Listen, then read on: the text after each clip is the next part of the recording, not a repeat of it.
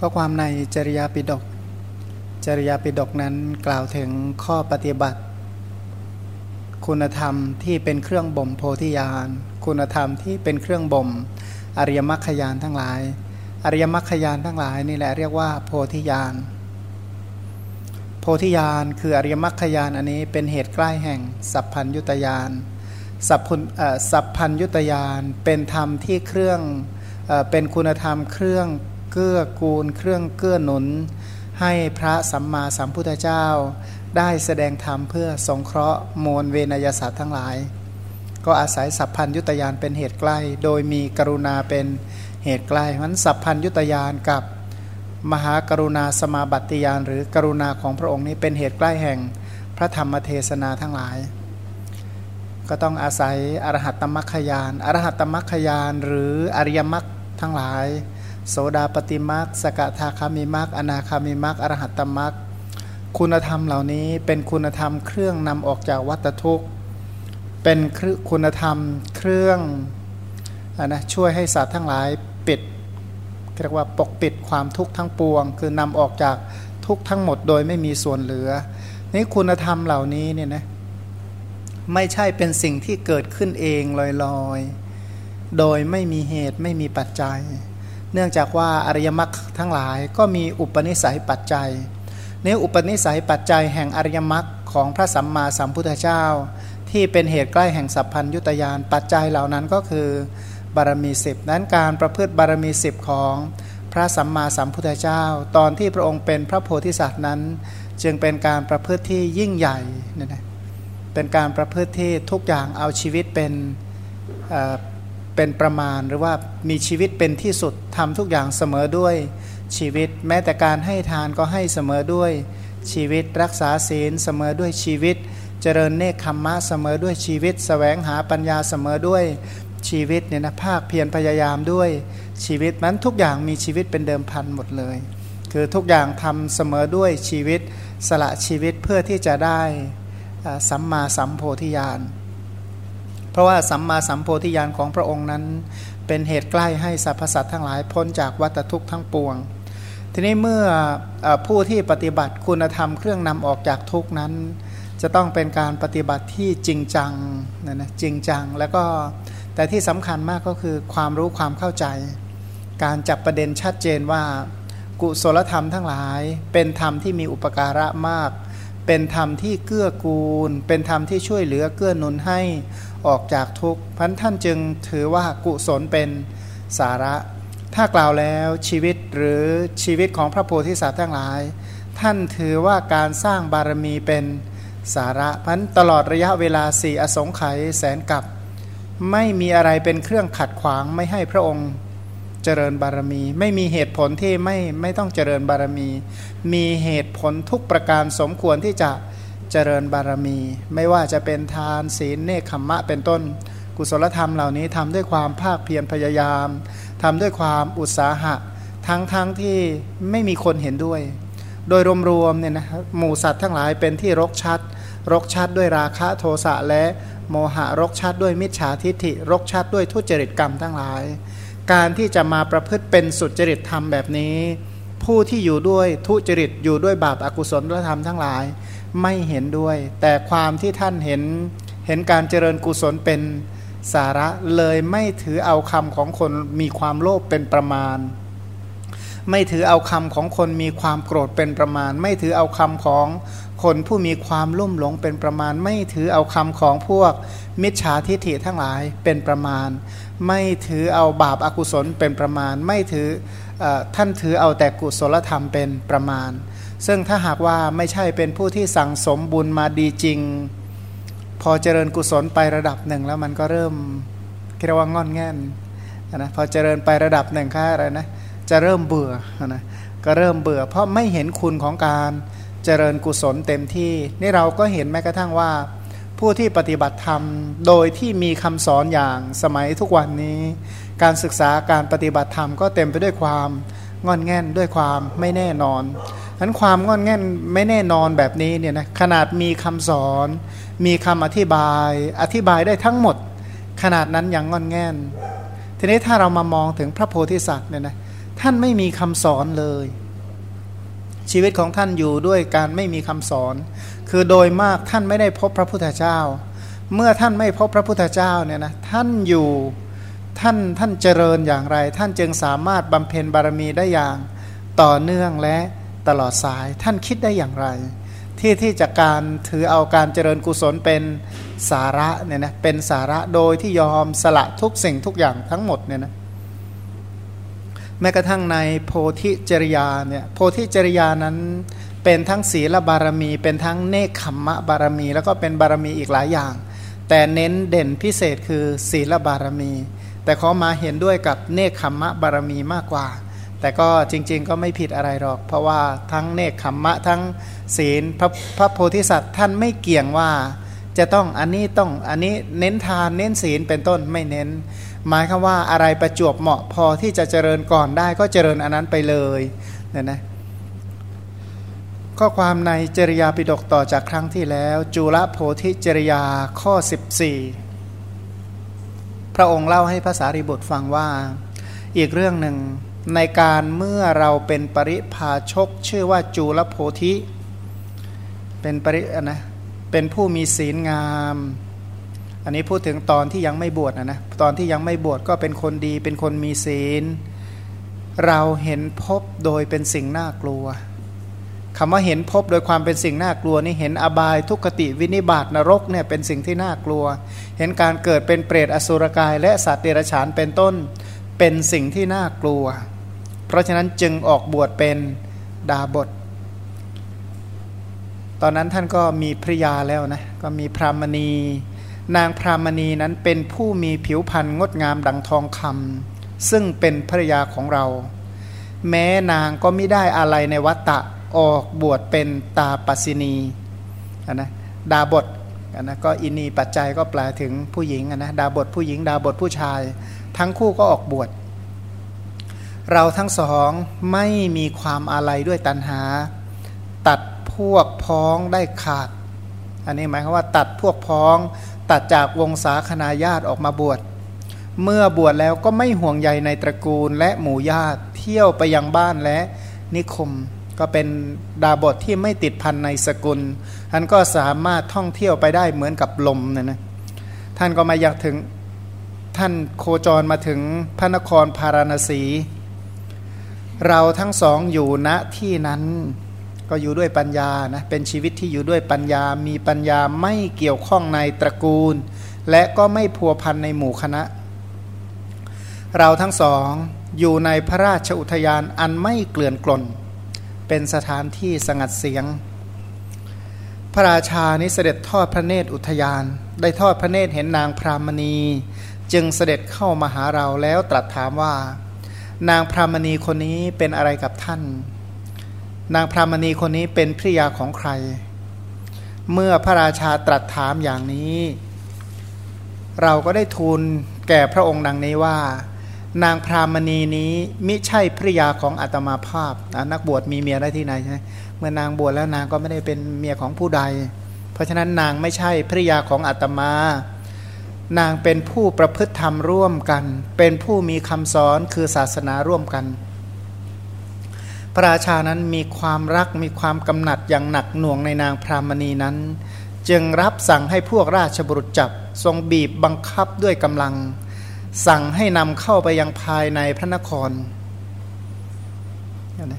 เมื่อภริยาเก่าของเราเกิดร่วมกันมีคำสอนร่วมกันถูกฉุดฆ่าไปความโกรธพึงเกิดขึ้นแก่เรา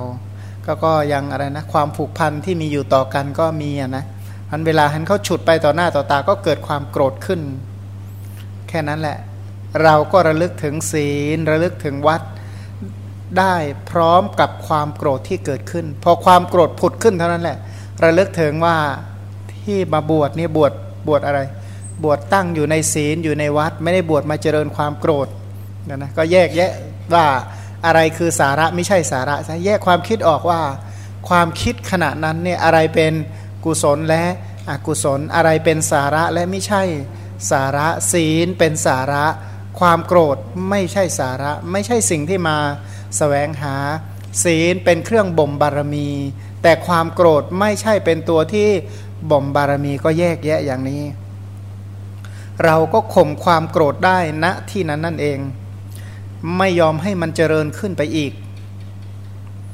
นี่ก็ตั้งใจอย่างแรงกล้าเลยว่าถ้าใครใครพึงเอาหอกอันคมกริบแทงนางพรามณีนั้นเราก็ไม่พึงทำเราก็ไม่พึงทำลายศีลของเราเพราะเหตุแห่งโพธิญาณเท่านั้นนะ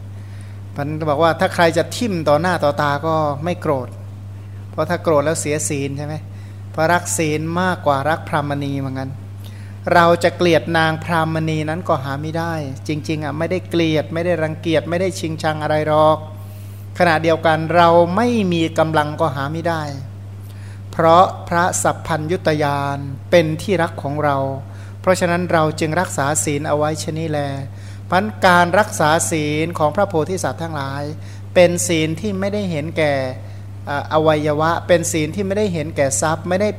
เป็นศีลที่ไม่เห็นแก่บริวารเป็นศีลที่ไม่เห็นแก่อะไรทั้งนั้นถือเอาศีลเป็นประมาณถือเอาศีลเป็นสาระเพราะว่าศีลเนี่ยเป็นเครื่องช่วยนำให้ออกจากวัฏทุกข์ข้อความในอัตถกถามีการอธิบายโดยลำดับต่อไปนี้เนี่ยนะคำว่าเห็นภพโดยความเป็นของน่ากลัวก็คือเห็นกามภพรูปภพอรูปภพเป็นต้นโดยความเป็นของน่ากลัว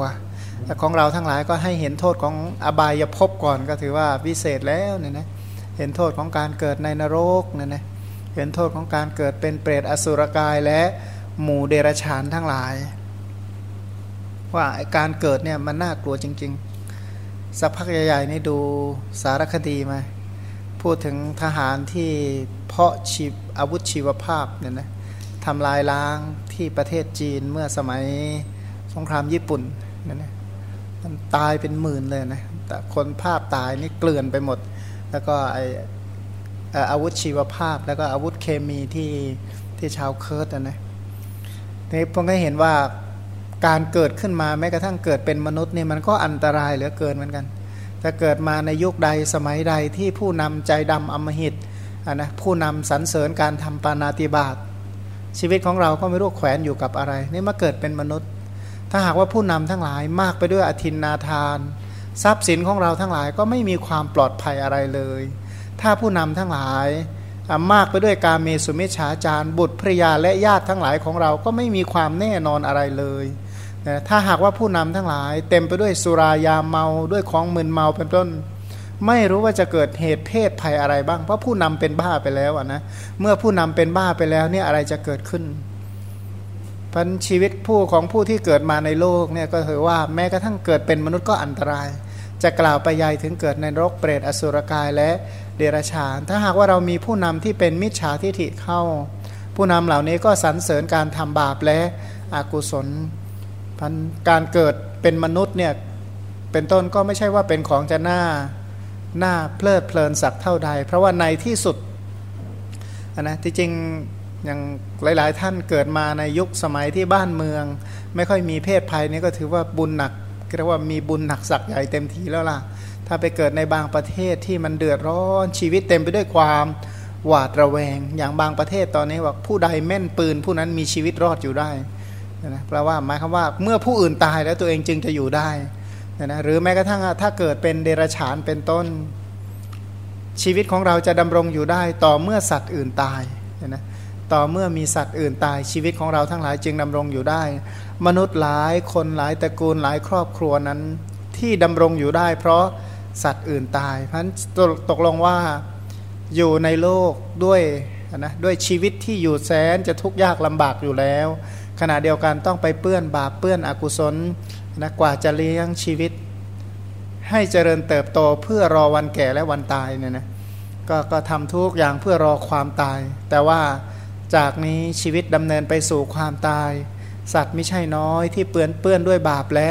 อกุศลเมื่อทางเหล่านั้นเนี่ยถือว่าเป็นทางที่ที่ผิดชีวิตของสัตว์ทั้งหลายก็เดินไปสู่ความตาย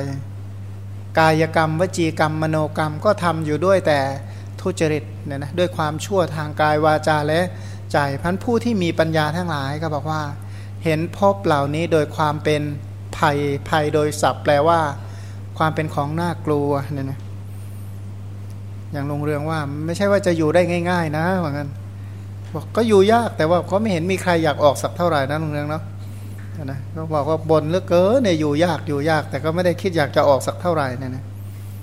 ออกก็พลุบพลุบพลุบโผล่นะโผล่มาดูสักนิดแล้วก็มุดต่ออย่างเงี้ยนะบทนี้อธิบายว่าเห็นพบมีกามมาพบเป็นต้นแม้ทั้งปวงปรากฏโดยความเป็นของน่ากลัวในสังสารวัฏสังสาระคือขันธ์ธาตุอายตนะไหลไปตามอำนาจกรรมวิบากและกิเลสขันธ์ธาตุอายตนะที่ไหลสืบเนื่องไปด้วยกรรมอำนาจวิบากกิเลสเนี่ยนะเป็นของน่ากลัวน่ากลัวเพราะอะไรเพราะการพิจารณาเห็นสังเวควัตถุแปดประการวัตถุเป็นที่ตั้งแห่งความสลดสังเวช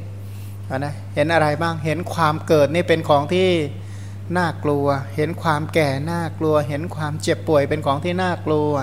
เห็นความตายก็ของน่ากลัวเห็นทุกข์ในอบายทุกขติวินิบาตนรกก็เป็นของน่ากลัวทุกข์มีวัฏฏะเป็นมูลในอดีตก็เป็นของน่ากลัวทุกข์มีวัฏฏะเป็นมูลในอนาคตก็เป็นของน่ากลัวทุกข์มีการแสวงหาอาหารในปัจจุบัน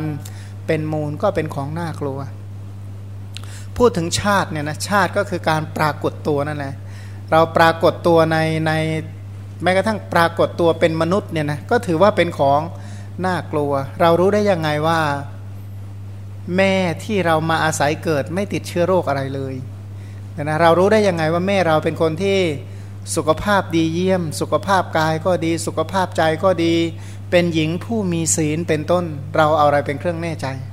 ว่าเราจะได้มารดาเช่นนั้นเนี่ยนะเพราะว่าสมัยใหม่เนี่ยผู้หญิงเนี่ยดื่มเก่งกว่าผู้ชายเริ่มเริ่มดื่มเก่งกว่าเยอะแล้วนะก็เป็นจะได้มีแม่ขี้เมานะติดยาเสพติดเป็นต้นนั้นถ้าเรามาเกิดขึ้นมาปั๊บเราจะอะไรขึ้นมานะเราจะเป็นอย่างไร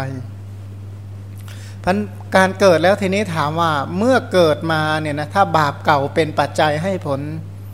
เราจะอยู่ในคันได้สักกี่ชั่วโมงดีเนี่ยนะสมัยนี้รู้ชัดแล้วว่าเด็กไม่ได้แปลว่าสามารถอยู่ในคันได้หลายชั่วโมงนะบางคนอยู่ได้ไม่กี่ชั่วโมงก็ต้องจุติละบางคนก็มากกว่านั้นเป็นวันหนึ่งก็จุติบางคนก็อาทิตย์หนึ่งก็จุติบางคนก็เดือนสองเดือนก็จุติแล้วบางคนเนี่ยก็แท้งตายเนี่ยนะทั้งๆ ท, ที่แม่ก็อยากให้มีชีวิตอยู่แต่ก็แท้งตายก็มีบางคนหลังจากคลอดมาก็ตายนะว่าสมัยนี้การรักษาก็ดีขึ้นหน่อยแต่ขนาดนั้นเด็กก็ตายไม่ใช่น้อยเนี่ยนะคลอดออกมาแล้วก็ตายแล้วหลังจากนั้นมาเนี่ยขึ้นชื่อว่าการเกิดถ้าไม่เกิดในนรกความทุกข์ในนรกจะมีไหมถ้าไม่เกิดในเปรตอสุรกายเดรัจฉานเป็นต้นความทุกข์เหล่านั้นจะมีไหมนะเมื่อเกิดมาแล้วก็ต้องแก่อ่ะขนาดว่าอุปสรรคในการเกิดไม่มีละเกิดมาอยู่ดีมีสุขสบายแต่แหมขึ้นชื่อว่าความแก่เนี่ยนะจะลุกก็โอยละนะก็สุขภาพเนี่ยขึ้นชื่อว่าความแก่เนี่ยนะทุกอย่างมันเสียหายไปหมดอะก็อย่างว่าดอกไม้สวยๆถ้ามันเฉาไปแล้วเนี่ยอะไรจะเกิดขึ้นรถทั้งหลายที่มันเคยดีเคยเคยใหม่ถ้ามันเก่าขึ้นมาแล้วอะไรจะเกิดขึ้นคนทั้งหลายก็เหมือนกันอันสุขภาพทั้งหลายที่เคยก็บอกว่าความไม่มีโรคมีโรคเป็นที่สุดเนี่ยนะสังขารทั้งหลายก็มีความชราและมรณะเป็นที่สุดมันที่สุดมันก็เป็นอย่างนั้นมันตรงไหนที่เราว่ามันไม่เคยเจ็บไม่เคยป่วยเดี๋ยวตรงนั้นนี่แหละมันจะป่วยมากเนี่ยนะตรงไหนที่เราว่ามันดีตรงนั้นแหละมันจะเริ่มเป็นมากในที่สุดสิ่งเหล่านี้ก็แตกทำลายไปเนี่ยนะชีวิตตินซีก็แตกดับนั้นคนที่ตายมีมากกว่าคนที่เป็นอยู่สัตว์ที่ตายมีมากกว่าสัตว์ที่เป็นอยู่ทีนี้เมื่อเกิดแก่เจ็บตายหลังจากเกิดเกิดที่ไหนโดยมากก็ไหลไปสู่อบายทุกขติวินิบาตพันหมู่สัตว์ทั้งหลายเนี่ยนะไหลไปสู่อบายทุกขติวินิบาตเนี่ยมากจริงๆบางคนก็สงสัยว่าเมื่อสัตว์ทั้งหลายตายแล้วไปเกิดเป็นในอบายกันมากทำไมมนุษย์ยุคนี้จึงเยอะเหลือเกินมามนุษย์ยุคนี้มาจากไหนก็มาจากบุญเก่าเป็นอุปนิสัยเก่าในอดีตสักเท่าไหร่ก็ตามเธออปราประเจตนาในอดีตพามาเกิดแต่มนุษย์เหล่านี้เนี่ยนะถ้าหากว่าตกไปสู่อบายเนี่ยมนุษย์ทั้งโลกเนี่ยนะไปเกิดในอบายอยู่ได้ไม่กี่บ่อนะเป็นเป็นเดรัจฉานได้ไม่กี่ฝูงเองเนี่ยนะทั้งบางหกห้าหกพันล้านเนี่ยนะเป็นปลวกไม่ไม่กี่ไม่กี่บ่อเพราะว่าเคยเห็นปลวกไม่ปลวกมันไม่ใช่ปริมาณเนี่ยมันมากจริงๆพวกมดเนี่ยปริมาณนี่ก็มากจริงๆนะนะพวกปลาเนี่ยปริมาณก็มากพวกสัตว์เล็กสัตว์น้อยล่ะอย่างพวกอะไรนะตัวเล็กๆที่อยู่ตามชายทะเลเนี่ยนะ เรียกตัวอะไรนะที่ก็เอามาทำกะปิเป็นต้นนะนะพวกเคยพวกอะไรทั้งหลายนะพวกเหล่านั้นก็มากเหลือเกิน พันถ้าหากว่าจุติไปสู่อบายเนี่ยแล้วแล้วทะเลเนี่ยมันใหญ่ขนาดไหนสัตว์ที่อยู่ในทะเลนี่มากขนาดไหนพระพุทธเจ้าบอกแล้วว่าสัตว์น้ำมากกว่าสัตว์บกเนี่ยนะสัตว์บกเนี่ยนะที่มุดดินอยู่ก็มากกว่าโผล่มาบนดินที่โผล่มาบนดินเล็กน้อยเล็กๆเนี่ยก็มากกว่าตัวใหญ่ที่ตัวใหญ่ไม่เท่าไหร่มนุษย์ตัวก็ตัวถือว่าตัวใหญ่หน่อยนะถ้าไล่ไปที่เล็กๆกว่านั้นเนี่ยนะพื้นที่ก็บอกว่าในพระวินัยเนี่ยพระพุทธเจ้าไม่ให้พระภิกษุจุดไฟเผาแผ่นดินสมมติว่าเป็นแผ่นดินในที่ที่มันดินที่ดินแท้นะเรียกว่าดินแท้ดินที่ฝนตกรดสี่เดือนไปแล้วเนี่ยเรียกดินแท้พระพุทธเจ้าไม่ให้พระภิกษุจุดไฟเผามีอยู่ครั้งหนึ่งพระภิกษุรูปหนึ่งพระธนิยะกุมารกุมภะการบุตรเนี่ยนะท่านเป็นอดีตท่านเป็นช่างหม้อท่านมาบวชท่านก็ทำกุฏิแล้วก็จุดไฟเผากุฏิให้ให้มันให้มันดีนะเพราะกุฏิดินพระพุทธเจ้าอุทานว่าโมฆะบุรุษนั้นรู้หรือหนอว่าจุดไฟเผาสัตว์ตายไปเท่าไหร่เนี่ยนะคือรู้หรือเปล่าว่าไอการจุดไฟครั้งนั้นเนี่ยสัตว์ตายเท่าไหร่อย่างสังเกตถ้าหากว่าไฟไหม้ป่าเนี่ยนะมันก็เหมือนกับว่าสัตว์ที่ที่กำลังดิ้นรนเวลาตายเนี่ยเท่าไหร่เนาะงั้นตอนที่อยู่ในป่าบางแห่งที่ไฟมันไหม้ป่าเนี่ยจะเห็นว่าสัตว์เนี่ยตายเยอะมากๆเลยตายเยอะจริงๆพวกมดพวกปลวกพวกสัตว์ที่อยู่ตามดินรัศมีเนี่ยเหล่านั้นเนี่ยตายหมดนี่พอเมื่อเกิดมาแล้วก็ที่จะพ้นอบายก็ยากทีนี้สัตว์เหล่านั้นโดยมากก็ทุกข์เป็นหลักเมื่อทุกข์มากก็ไหลไปสู่นรกบางคนก็บอกอ้าวแล้วนรกไม่เต็มยัดเยียดไปหมดหรือบอกไม่ต้องห่วงบอกว่านรกเนี่ยพื้นที่รัศมีเนี่ยเป็นล้านตารางกิโลเมตรมันเป็นหมื่นเป็นล้านตารางกิโลเมตรแล้วมันแออัดยัดเยียดเหมือนผงดีบุกเขาว่างั้นก็คือแบบว่าแป้งในกระป๋องนั่นแหละนะยัดเยียดเหมือนแป้งในกระป๋องมันก็มองว่าหนึ่งชีวิตก็เท่ากับผงหนึ่งผงเนี่ยนะก็แออัดยัดเยียดอย่างอเวจีเนี่ยแปลว่าไม่มีอะไรมาแทะขั้นสัตว์เนี่ยไม่มีอะไรขั้นมันแออัดยัดเยียดอยู่ขณะเดียวกันก็ไม่เปลวไฟนรกเปลวไฟก็ไม่มีอะไรมาขั้นมีแต่คลื่นแห่งไฟที่ลุกเผาอยู่ตลอดเวลาพันธะในนรกเปรตอสุรกายแล้วก็หมู่เดรัจฉานแต่ว่าตอนนี้ถ้าโดยส่วนตัวก็ดูเดรัจฉานก่อนดูความทุกข์ของหมู่เดรัจฉานทั้งหลายที่เขาเกิดมาเนี่ยเขาทุกข์ขนาดไหนมันผู้ที่เขามีปัญญาเขาก็สังเวชและสังเวชว่าโอ้มันควรกับการสังเวชจริงๆทีนี้ขณะเดียวกันเนี่ยนะทุกเหล่านี้ก็ไม่ใช่มีแค่ปัจจุบันนี้เท่านั้นนะในอดีตที่ผ่านมานะก็ไปเดินชายทะเลก็เห็นนะโอ้ยน้ำตาที่เราเคยสูญเสียในอดีตนะน้ำตาแต่ละชาติที่หยดแม่แม่เก็บเลยนะถ้าเก็บเก็บเอาไว้เนี่ยก็มากกว่าน้ำทะเลเหล่านี้แล้วเนี่ยนะเราเสียเลือดแต่ละชาติเนี่ยนะเสียเลือดเพราะถูกเคี่ยนถูกตีถูกฆ่าถูกตัดหัวเป็นต้นเสียเลือดเลือดที่สูญเสียก็มากกว่าน้ำทะเลเหล่านี้แล้วเมื่อเกิดขึ้นมาก็ต้องอาศัยดื่มน้ำนมแห่งมารดาเป็นต้นนมที่เราดื่มนั้นก็มากกว่าน้ำทะเลอยู่แล้วพันแล้วถามว่าไอ้แล้วเสียเหงื่อล่ะมากกว่านั้นอีกเยอะเนี่ยเพราะวันหนึ่งเนี่ยเสียเหงื่อไปไม่ใช่น้อยพันวัฏทุกข์ที่มีอยู่ในอดีตที่ผ่านมาเนี่ยนะทุกไม่ใช่ทุกน้อยๆแต่คะแนนขนาดเดียวกันว่าอวิชชาที่ปกปิดทำให้ไม่รู้ในอดีตก็เลยโอ้ยสุดยอดทนอดนะทนเจ็บทนปวดเพราะไม่เคยรู้สิ่งที่ตรงกันข้ามเลยไม่รู้ว่าพระนิพพานเนี่ยดีอย่างไรเมื่อไม่รู้ว่าพระนิพพานที่ออกจากทุกเหล่านี้เป็นสิ่งที่ดี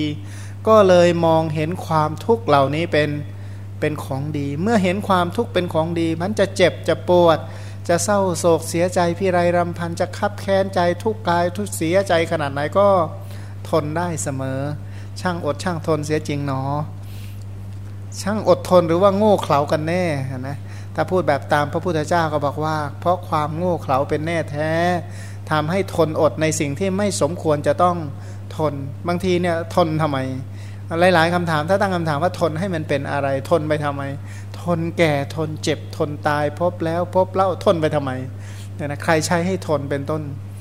คิดคิดไปคิดมาก็โอ้ความเขลาความไม่รู้เนี่ยนะไอ้ที่สำคัญไม่รู้ก็ไม่ว่าไอ้ไม่อยากรู้ด้วยสิเพราะอวิชชาเนี่ยนะแปลว่าฆ่าศึกศัตรูปฏิปักษ์ต่อ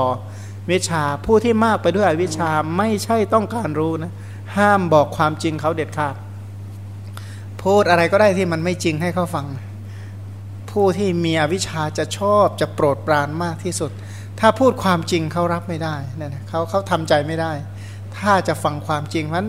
ถ้าสัตว์ในโลกยินดีที่จะฟังความจริงเนี่ยนะพระพุทธศาสนาไม่เสื่อมหรอกถ้าเขาต้องการฟังแต่ความจริงเนื่องจากว่าเขาไม่ต้องการฟังความจริง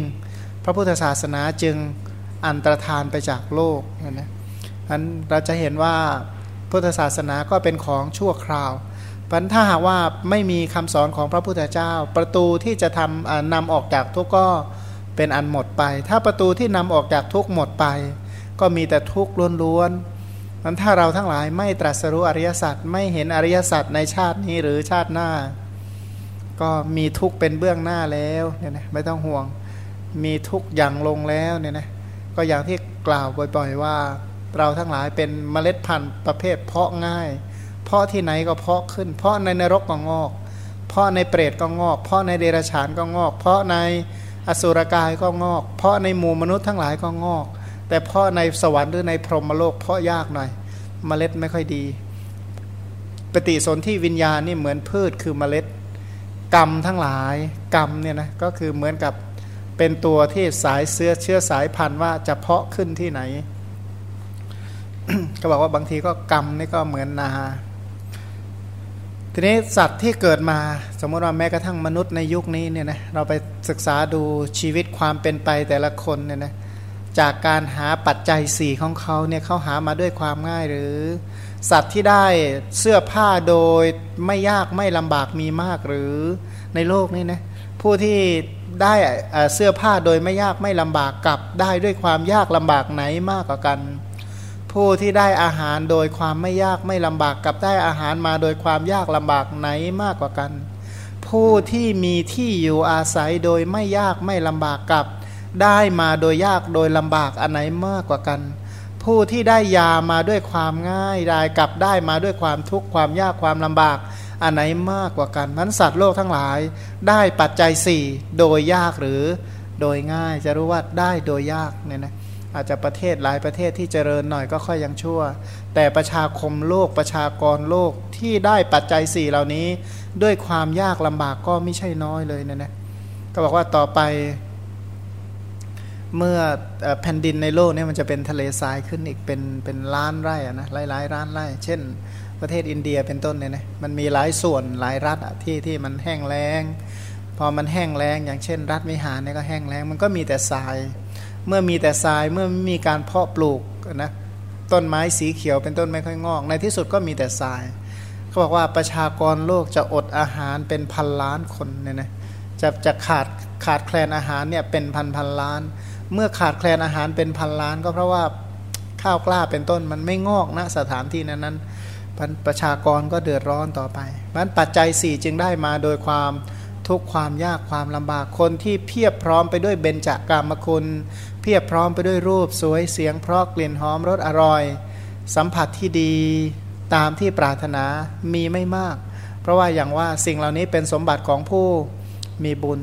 เพราะฉะนั้นของเหล่านี้ก็เป็นของผู้มีบุญแล้วสัตว์ทั้งหลายโดยมากเป็นผู้สร้างบุญหรือทำบาปกันแน่ความโลภเป็นบาปการกำจัดความโลภเป็นบุญความโกรธเป็นบาปการกำจัดความโกรธเป็นบุญความลุ่มหลงเป็นบาปความกำจัดความหลงเป็นบุญกำความกำจัดความโลภอโลภะนี่แปลว่าการกำจัดความโลภอโทสะแปลว่ากำจัดความโกรธอโมหะแปลว่ากำจัดความลุ่มหลงนั้นหมู่สัตว์ทั้งหลายยินดีที่จะกำจัดความโลภความโกรธความหลงหรือเสริมสร้างเพิ่มเติมต่อเติมเพิ่มเชื้อให้แก่ความโลภความโกรธความหลงมากกว่ากันเนี่ยนะมันเมื่อชีวิตมันเต็มอยู่ด้วยความโลภความโกรธความหลงความตระหนี่ความมัจฉริยะเป็นต้นก็เจริญงอกงามยิ่งยิ่งขึ้นไปไม่มีกรรมสกตารู้ผลบุญผลบาปก็เต็มไปด้วยความตระหนี่เต็มไปด้วยความหวงแหนก็ตายจมไปกับวัตถุเหล่านั้นเหล่านั้นนะ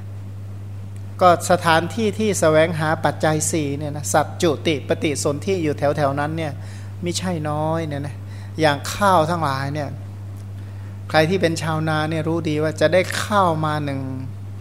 หนึ่งกระสอบหนึ่งนะหรือข้าวหนึ่งลิตรมาเนี่ย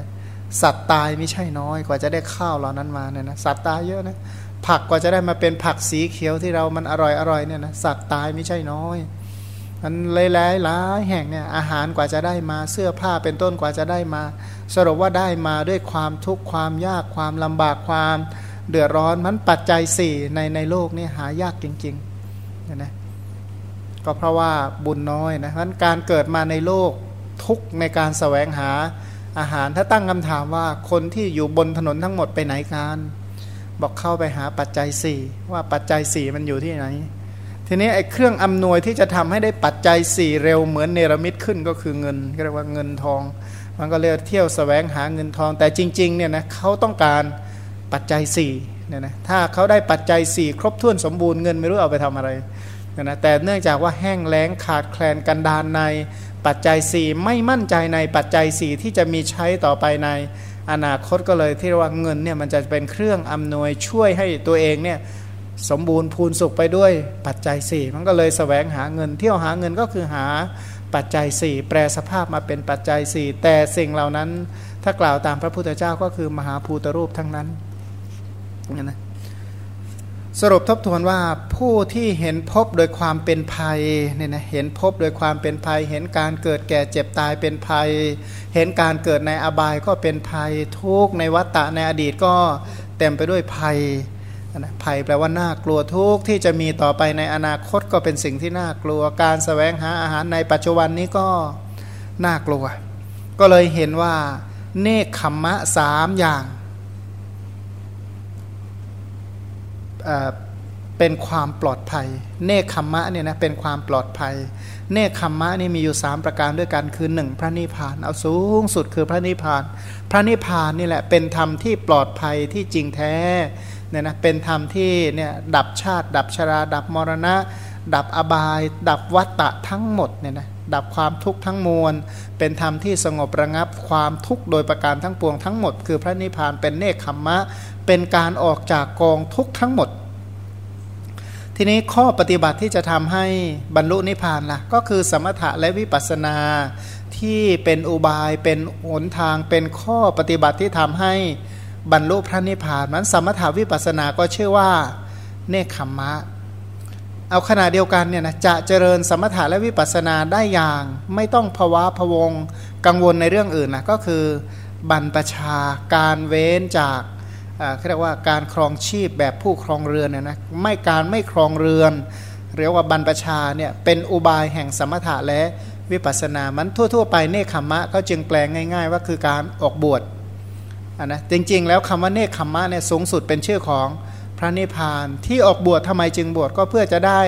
อยู่กับสมถะและวิปัสสนาได้อย่างต่อเนื่องสมถะวิปัสสนาเป็นอุบายเป็นข้อปฏิบัติที่ทำให้ถึงทำให้บรรลุพระนิพพาน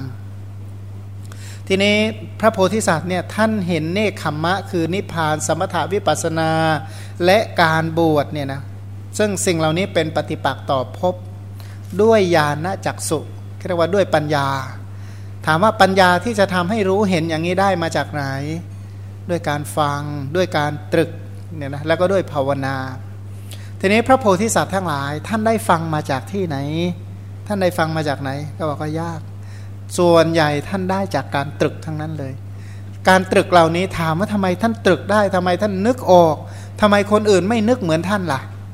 ก็เพราะสั่งสมมาต่างกันเนี่ยนะอย่างแม้กระทั่งจุลโพธิเนี่ยนะท่านจุลโพธิเนี่ยท่านสั่งสมมาแล้วสี่อสงไขยสี่อสงไขย เก้าหมื่นเก้าพันเก้าร้อยเก้าสิบเก้า กับกว่ากว่าอีกครึ่งหนึ่งเนี่ยนะก็คือเนื่องจากสั่งสมมาเป็นอย่างดีเพราะท่านจึงมีอุปนิสัยที่จะน้อมนึกเห็น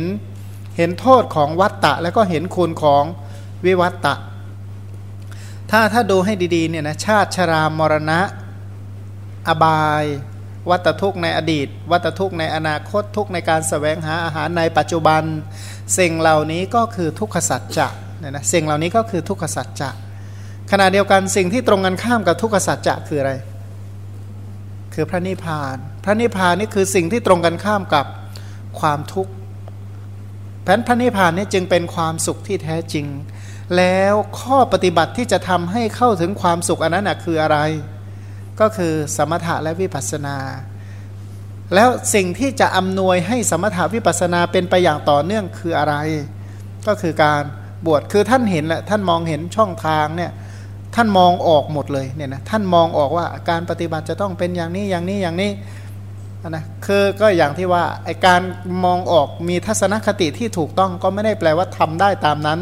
ทั้งหมดจริงๆแต่เข้าใจแล้วว่าอะไรเป็นอะไรท่านก็เลยออกจากการเป็นคฤหัสถ์อันอากูลไปด้วยโทษมากมายนะคฤหัสถ์เนี่ยเป็นมีโทษยังไงโทษของคฤหัสถ์เนี่ยนะแล้วก็เห็นเปรียบเทียบว่าชีวิตของคฤหัสถ์กับชีวิตของนักบวชแตกต่างกันอย่างไรมีโอกาสถ้าใครไปอ่านมิลินทปัญหากล่าวถึงคุณของบรรพชาเนี่ยมีมากเนี่ยนะคุณของการบวชซึ่งตรงนี้คงไม่พอที่จะกล่าวก็เลยนิราลัยเขาบอกว่าถอนตัณหาที่เป็นเหตุแห่งอาลัยนะก็ตัดตัณหาพระพุทธเจ้าตรัสถึงว่าพระองค์นั้นไม่มีอะไรไม่มีการผูกพันในการครองเรือนแม้กระทั่งว่าบวชเข้ามาแล้วท่านก็ไม่ผูกพันในตระกูลใดๆทั้งนั้นนะเอ่อเรื่องของท่านจุลโพธิเป็นอย่างไรบอกในอดีตการภัททกัปคือกัปนี่แหละภัททกัปคือกัปอันเจริญเนี่ยนะแปลว่ากัปที่มีพระพุทธเจ้าเกิดขึ้นในโลกกี่องค์ห้าองค์เนี่ยนะห้ากัปที่พระพุทธเจ้าเกิดห้าองค์เรียกว่าภัททกัปอย่างกัปเนี่ยเรียกว่าภัททกัปเพราะพระพุทธเจ้าเกิดห้าองค์ด้วยกันนะองค์ที่หนึ่งก็กักกุสันทะองค์ที่สองโกนาคมนะองค์ที่สามกัสสปะองค์ปัจจุบันคือองค์ของเราทั้งหลายเรียกว่าโคตมะที่จะมีในอนาคตต่อไปอันไกลพูนก็เป็นเมตยะเนี่ยนะก็ในภัททกัปคือในในกัปนี่แหละพระโพธิสัตว์ท่านจุติจากพรหมโลกบังเกิดเป็นบุตรของพราหมณ์ที่มีสมบัติมากตระกูลหนึ่งในกาสิกคามกาสิกคามเรียกว่าบ้านของชาวกาสีก็แสดงว่าอยู่ในแคว้นกาสีครั้งคราวหนึ่งนะคราวที่พ่อแม่ตั้งชื่อบิดามารดาก็ตั้งชื่อว่าโพธิกุมารโพธิแปลว่าโพธิแปลว่าฉลาดนะเด็กฉลาดเหมือนกันเถอะกุมารฉลาดเมื่อโพธิกุมารนั้นเจริญวัยก็ไปสู่เมืองตักกศิลาเขาไกลนะไปเรียนถึงโน่นนะอัฟกานิสถานเขาไปไกลไปเรียนศิลปะทุกสาขาเมื่อเขากลับมาเมื่อกลับมาแล้วก็ทำยังไงอ่ะว่าโตเป็นหนุ่มเต็มที่ทำเนียมใช่ไหมพ่อแม่ก็ได้นำกุลสตรีที่มีชาติเสมอกันมาให้ใจจริงก็ไม่ต้องการจะแต่งงานถามว่าทำไมจึงไม่อยากแต่งงานก็อุปนิสัยที่มาจากพรหมโลกอุปนิสัยที่มาจากพรหมโลกนั้นมองเห็นการแต่งงานเนี่ยเป็นเรื่องที่ที่มันวุ่นวายอ่ะนะแม้กุลสตรีคนนั้นที่ไปนำมาก็จุติมาจากพรหมโลกเหมือนกันเป็นสตรีที่มีรูปงดงามเปรียบด้วยเทพอัปสรก็คือสวยเหมือนนางฟ้านะแต่ก็ไม่ได้ว่าไอ้ทำเหมือนนี่ก็ไม่ใช่อยู่แล้วล่ะใช่ไหมแม้ทั้งสองก็ไม่ปรารถนาไม่ต้องการจะแต่งงานมารดาบิดาก็ทำการอาวาหะวิวาหะมงคลคือแต่งงานให้แก่กันและกันถึงแต่งงานกันอย่างนั้นทั้งสองก็ไม่เคยมีกิเลสร่วมกันเลยก็แปลว่าไม่เคยสมสู่กันเลยแม้แต่การมองดูกันด้วยอำนาจราคะก็ไม่มีเรียกว่ามองแบบคนมีตัณหาต่อกันก็ไม่มีไม่จำเป็นต้องพูดถึงการร่วมเกี่ยวข้องกันละเพราะทั้งสองเป็นผู้มีศีลบริสุทธิ์ด้วยประการชนิดเนี่ยนะก็เป็นคนที่เรียกว่าคนดีทั้งคู่นะเปรียบเหมือนว่าอะไรนะเขาบอกว่าอยู่คนเดียวเหมือนพรหมนะอยู่สองคนเหมือนเทวดาถ้าอยู่สามคนก็เหมือนชาวบ้านถ้าอยู่เกินกว่านั้นก็วุ่นวายแต่นี้ก็ท่านก็ทั้งคู่ก็อยู่เหมือนกับเรียกว่าผู้ประพฤติพรหมจรรย์ทั้งคู่คล้ายๆใครนะคล้ายๆกับพ่อแม่ของสุวรรณสามใช่พ่อแม่สุวรรณสามก็ลักษณะเดียวกันครั้นต่อมาเมื่อมารดาบิดาถึงแก่กรรมพระโพธิสัตว์ก็ทำชาปนกิจชาปนะเนี่ยแปลว่าเผานะทำกิจคือการเผาเรียบร้อยแล้วก็เรียกภริยามากล่าวว่านางผู้เจริญแม่นางจงครองทรัพย์แปดสิบโกฏเลี้ยงชีพให้สบายเถิดนะอยู่เย็นเป็นสุขนะทรัพย์ก็มีมากมายแล้วภริยาก็ถามว่าท่านผู้เจริญก็ท่านเล่าพระโพธิสัตว์ตอบว่าเราไม่ต้องการทรัพย์เราจักบวชนางก็ถามว่าก็การบวชไม่สมควรแม้แก่สตรีหรือพระโพธิสัตว์ตอบว่าควรสินางก็บอกว่าถ้าเช่นนั้นแม้ฉันก็ไม่ต้องการทรัพย์ฉันจะบวชบ้าง ทั้งสองก็สละสมบัติให้ทานทั้งหมดนะนะสละสมบัติทั้งหมดให้เป็นทานเป็นการใหญ่ออกจากเมืองเข้าป่าแล้วก็บวชไปบวชก็ใช้ชีเลี้ยงชีวิตด้วยพลาผลผลไม้เล็กผลไม้ใหญ่ที่แสวงหามาได้ก็อยู่ในป่านั่นแหละสิบปีอยู่อย่างมีความสุขจากการบวชเนี่ยนะก็การบวชบวชอย่างมีความสุขสบายหลังจากนั้นท่านก็เที่ยวไปตามชนบทเพื่อต้องการเสพของรสเปรี้ยวรสเค็มเป็นต้นเนี่ยนะหมายความว่าเมื่ออยู่ในป่านานๆเข้าร่างกายก็ต้องการอาหารนะต้องการรสเค็มรสเปรี้ยวที่ที่มีสารอาหารเนี่ยนะก็อย่างว่าร่างกายของเราก็อยู่ด้วยสารอาหารหลายๆอย่าง เมื่อร่างกายขาดสารอาหารท่านก็รู้ก็เลยเที่ยวจาริกไปตามหมู่บ้านต่างๆก็มาถึงเมืองพาราณสีโดยลำดับก็อาศัยอยู่ในพระราชอุทยานอยู่มาวันหนึ่งพระราชาก็เสด็จไปชมพระราชอุทยานครั้นเสด็จไปถึงที่ใกล้นะไปอยู่ใกล้ดาบทไปถึงใกล้ที่อยู่ของตาปสินีก็คือดาบทผู้ชายดาบทผู้หญิงคู่นี้ทั้งๆ ท, ที่ดาบททั้งคู่ยังเวลาให้ผ่านไปด้วยความสุขในการบวชพระราชาก็ไปถึงอุทยานนั้นพระราชาก็ไปทอดพระเนตรเห็นนางปริภาชิกามีรูปงดงามยิ่งนักนะนะก็สวยมากนะนะทั้งหน้าเลื่อมใส ย, อย่างยิ่งหมายความว่าเห็นแล้วก็ติดใจเลยเหมือนกันมีใจปฏิพัทธ์ด้วยอำนาจกิเลสพัทธะนี่แปลว่าผูกนะนะปฏิแปลว่าเฉพาะก็เลยผูกเฉพาะเอาไว้ด้วยอำนาจของกิเลสเนี่ยนะแล้วจิตใจก็หมกมุ่นด้วยอำนาจตัณหาไอ้คำว่ากิเลสนั่นก็คือจิตใจที่เศร้าหมองจิตใจที่เศร้าหมองที่ผูกเอาไว้นะด้วยอำนาจฉันทราคะในนางปริภาชิกาเสร็จแล้วก็ถามพระโพธิสัตว์ว่าปริภาชิกานี้เป็นอะไรกับท่านพระโพธิสัตว์ทูลว่าไม่ได้เป็นอะไรกันเพราะว่าทั้งคู่เป็นบรรพชิตเป็นนักบวชร่วมบรรพชากันอย่างเดียวแต่ว่าเมื่อตอนเป็นคฤหัสถ์เนี่ยได้เป็นภริยาของอาตมาพระราชาคิดว่านางปริภาชิกานี้มิได้เป็นอะไรกับพระโพธิสัตว์แต่เมื่อครั้งเป็นคฤหัสถ์ได้เป็นภริยาถ้ากระไรเราจะนำปริภาชิกานี้เข้าไปภายในเมืองบอกว่าช่างเถอะเดี๋ยวจะเอากลับเอาเอากลับวังดีกว่าเพราะเหตุนั้นเราจะรู้จักการปฏิบัติของปริภาชิกานี้ต่อพระโพธิสัตว์พระราชานั้นเป็นอันธพาลอันทะแปลว่าบอดภาละแปลว่าโง่ก็ถือว่าเป็นพระราชาเนี่ยทั้งโง่ทั้งบอดนะไม่สามารถที่จะหักห้ามจิตของพระองค์ในปริภาชิกานั้นได้ทั้งๆ ท, ที่นางปริภาชิกาก็เป็นนักบวชเนี่ยไอความที่ตัวเองเป็นคนโง่คนบอดความโง่เขลาด้วยอำนาจกิเลสที่มันแทรกเข้าไปในจิตใจเนี่ยหลงลืมไปทุกเรื่องก็เลยรับสั่งราชบุรุษว่าจงนำปริภาชิกานี้เข้าสู่ราชนิเวศจริงก็อดีตชาติของพระอานนท์นั่นแหละนะก็ว่าอะไรนะเวลาอากุศลมันแทรกเข้ามาเนี่ยนะคนที่เป็นบัณฑิตก็ยังเสียหายนะคือเขาบอกว่าขณะที่กิเลสกิเลสแทรกเนี่ยนะท่านบอกว่ามันเป็นความเมาชนิดหนึ่งนั้นคนที่เมาแล้วเนี่ยนะจะเป็นใครก็ตามขอให้ถ้าเมาไปแล้วนี่ก็หมดสภาพฉันใดผู้ที่สั่งสมบุญมามากก็ตามถ้าหากว่าเจอบาปอกุศลท่านนนท์นี่สั่งสมมาแล้ว เก้าหมื่นเก้าพันเก้าร้อยเก้าสิบเก้า กับเศษแล้วนะเนี่ยถึงขนาดนั้นเนี่ยก็ด้วยไอ้บาปอกุศลที่เคยสั่งสมมาเนี่ยนะจิตใจที่หมกมุ่นกับบาปอกุศลทั้งหลายมันก็เลยไม่สามารถที่จะหักห้ามจิตได้พวกราชพระองค์ก็บัญชารับสั่งให้พวกราชบุรุษนำปริภาชิกาไปนางปริภาชิกานี่ก็ร้องให้คร่ำครวญนะถูกจับไปก็ไม่ได้ดีใจนะกล่าวคำว่าอธรรมย่อมเป็นไปในโลกอธรรมเจริญจริงเนาะอธรรมคืออะไรอกุศลกรรมบทนี่ช่างเจริญรุ่งเรืองจริงๆก็ได้แต่คร่ำครวญไปเนี่ยนะพวกราชบุรุษก็ไม่สนใจนะก็ฉุดไปเลยพระโพธิสัตว์ฟังเสียงคร่ำครวญของปริภาชิกานั้นแลดูครั้งเดียวแล้วก็ไม่ได้แลดูอีกก็มาคิดในใจว่าถ้าหากว่าเราจักห้าม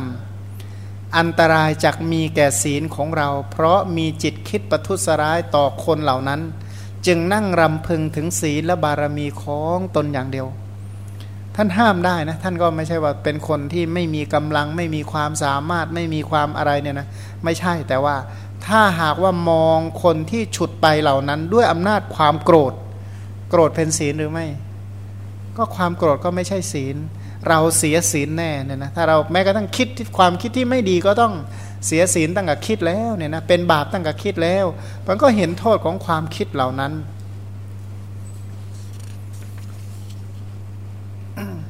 นี่อธิบายว่า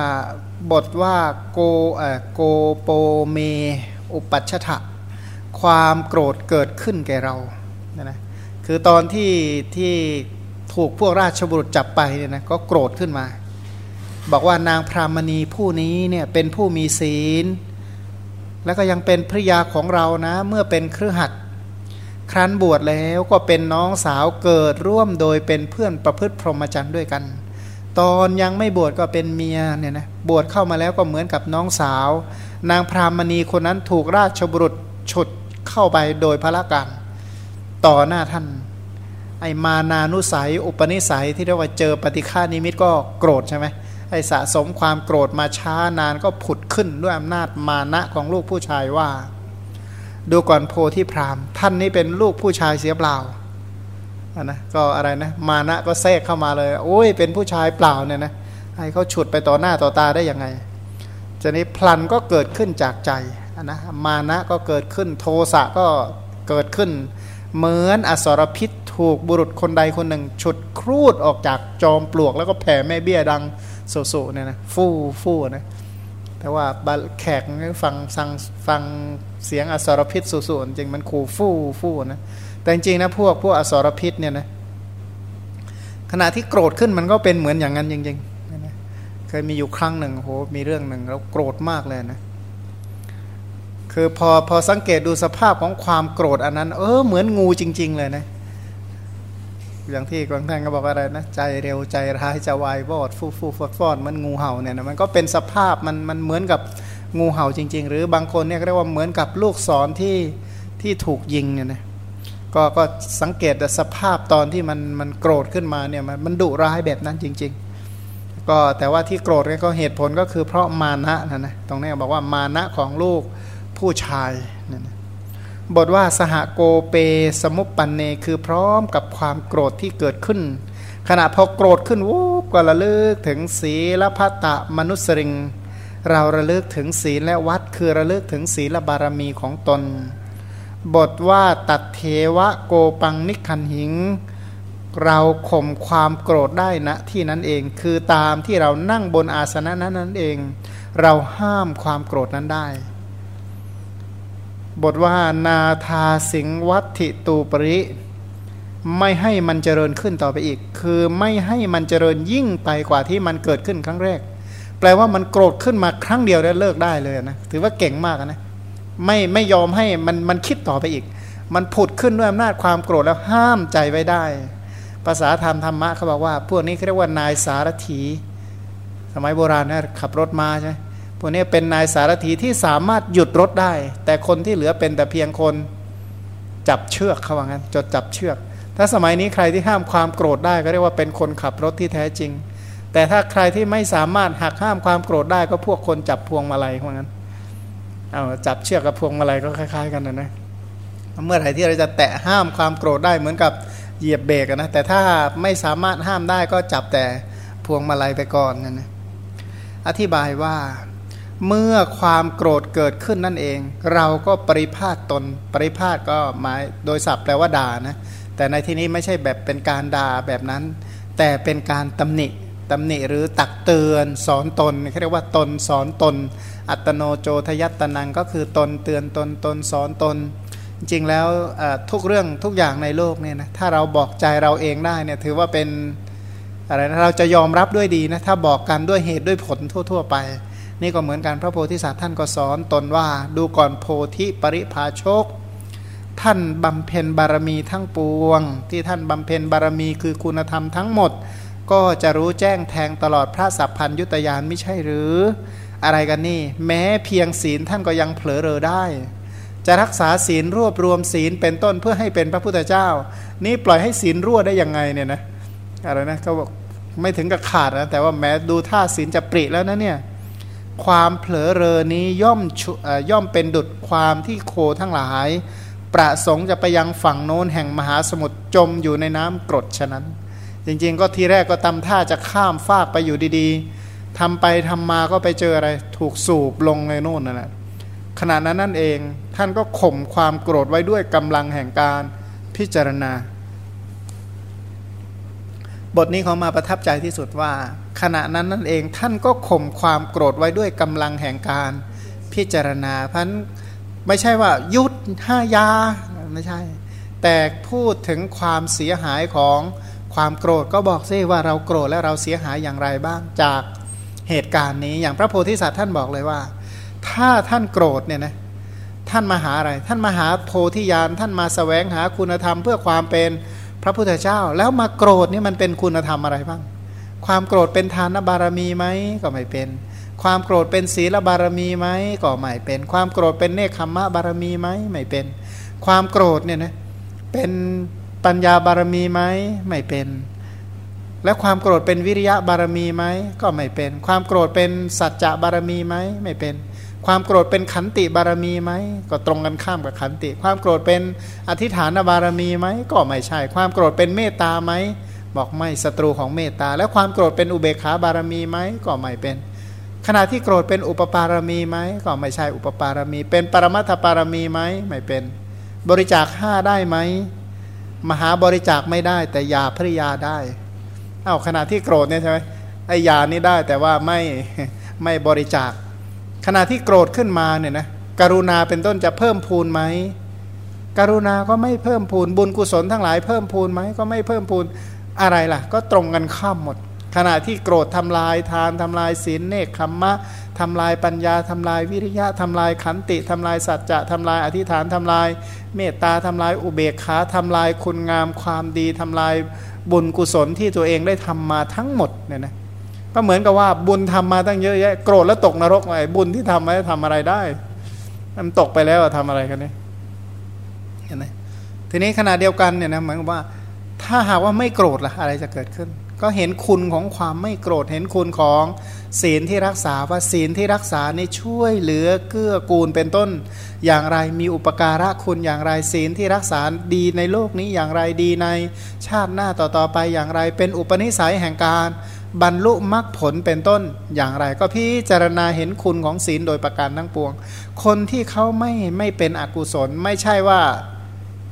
เออมันก็ไม่โกรธอะทำไมไม่โกรธก็ไม่รู้ไม่แต่นี้เป็นผู้ที่เป็นบัณฑิตเขาไม่เป็นอย่างนั้นเขามีการใคร่ครวญทั้งหมดเนี่ยนะมีการใคร่ครวญมีการพิจารณาเขาบอก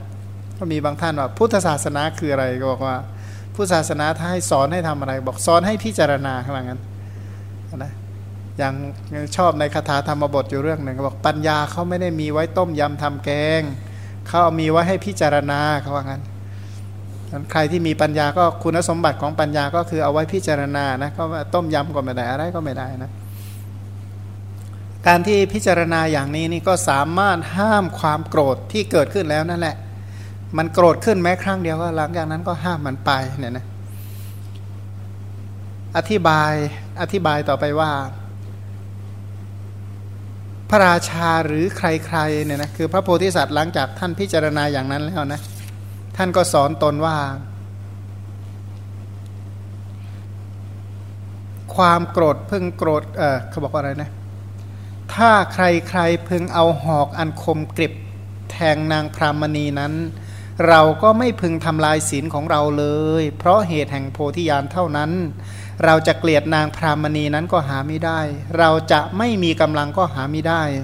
เพราะพระสัพพัญญุตญาณเป็นที่รักของเราเพราะฉะนั้นเราจึงรักษาศีลนั้นเอาไว้ชะนี้แลแต่พูดถึงแบบคนทั่วๆไปนะบางคนเนี่ยใครจะว่าตัวเองจะตำหนิตัวเองจะเคี่ยนจะตีจะโบยจะทุบจะเข็นจะฆ่าตัวเองบางคนไม่โกรธจริงๆนะแต่ไปทำคนที่ตัวเองรักเนี่ยนะทนไม่ได้นะนะอย่างที่เขาบอกว่าด่าเราก็พอทนได้แต่ว่าไปด่าสุนัขที่เราชอบนี่สิมันทนไม่ได้จริงๆบางคนเนี่ยรักสุนัขมากๆนี่เป็นขนาดนั้นนะนะเรื่องอื่นทนได้หมดบางคนเนี่ยนกก็เหมือนกันรักนกมากทำเรื่องอื่นได้หมดอ่ะนะเว้นแต่นกตัวโปรดคนนั้นน่ะ นี่ก็เหมือนกันบางคนที่รักลูกมากที่สุดเนี่ยใครทำอะไรลูกไม่ได้เลยนะแม้กระทั่งครูครูบางคนตีลูกเขาที่ไหนได้แทบจะไปฆ่าครูด้วยซ้ำไปเพราะรักลูกมากนี่บางคนรักภริยามากนะก็มีเรื่องอยู่เรื่องหนึ่งกันโยมคนหนึ่งเขาไอ้อะไรนะคนข้างบ้านเด็กเขาไปคนข้างๆบ้านเนี่ยมันไปขโมยของในในในนาของเขาอ่ะนะเมียของเขาก็ไปห้ามไอ้เจ้าคนนี้ก็เลยตบเมียของคนนี้คนนี้ผูกเวรตลอดเลยนะผู้ชายที่ที่ที่เมียตัวเองถูกตบเนี่ยผูกเวรไว้ตลอดเลยเขาโกรธแค้นมากตอนนั้นไอ้คนที่ที่ที่ตบเมียเขาก็ตายเขาก็ยังผูกเวรอีกนะคล้ายๆว่าชั่วกี่กับกี่กันอะไรก็ขอให้มันได้ได้ซัดได้เข็นได้ฆ่าอะไรคือมันโกรธฝังใจมากนะทั้งๆ ท, ที่ตอนหลังเมียตัวเองก็ตายไปแล้วไอ้ชายคนนั้นก็ตายไปแล้วแต่ความพยาบาทนั้นมันมันไม่เลิกมันไม่หายนะแต่พอดีมีอยู่ตอนนั้นไปพูดถึงโทษของการโกรธแล้วก็อานิสงส์ของการเจริญเมตตาพอแสดงธรรมลงมาจากที่แสดงธรรมนะบอกว่าท่านอาจารย์ครับเขาบอกว่าตั้งแต่นี้ไปผมเลิกโกรธแล้วเขาก็มาเล่าให้ฟังนะผมเลิกจองเวรแล้วผมเลิกอะไรแล้วก็เล่าเขาบอกว่าเขาก็เล่าเรื่องทั้งหมดให้ฟังกันนะบอกเออดีคนเนี่ยบางทีก็อะไรนะไปประทุษร้ายในสิ่งที่ตัวเองรักทนุถนอมหวงแหนสังเกตดูง่ายๆว่าคนที่รักรถมากที่สุดเนี่ยนะแม้กระทั่งรอยข่วนนิดเดียวก็จะตายแล้วเนี่ยนะยิ่งกับหน้าข่วนเย็บตั้ง สี่ห้า เข็มบางทีก็ไม่ได้หนักใจเท่ากับรถรอยรอยข่วนเท่านั้นนะ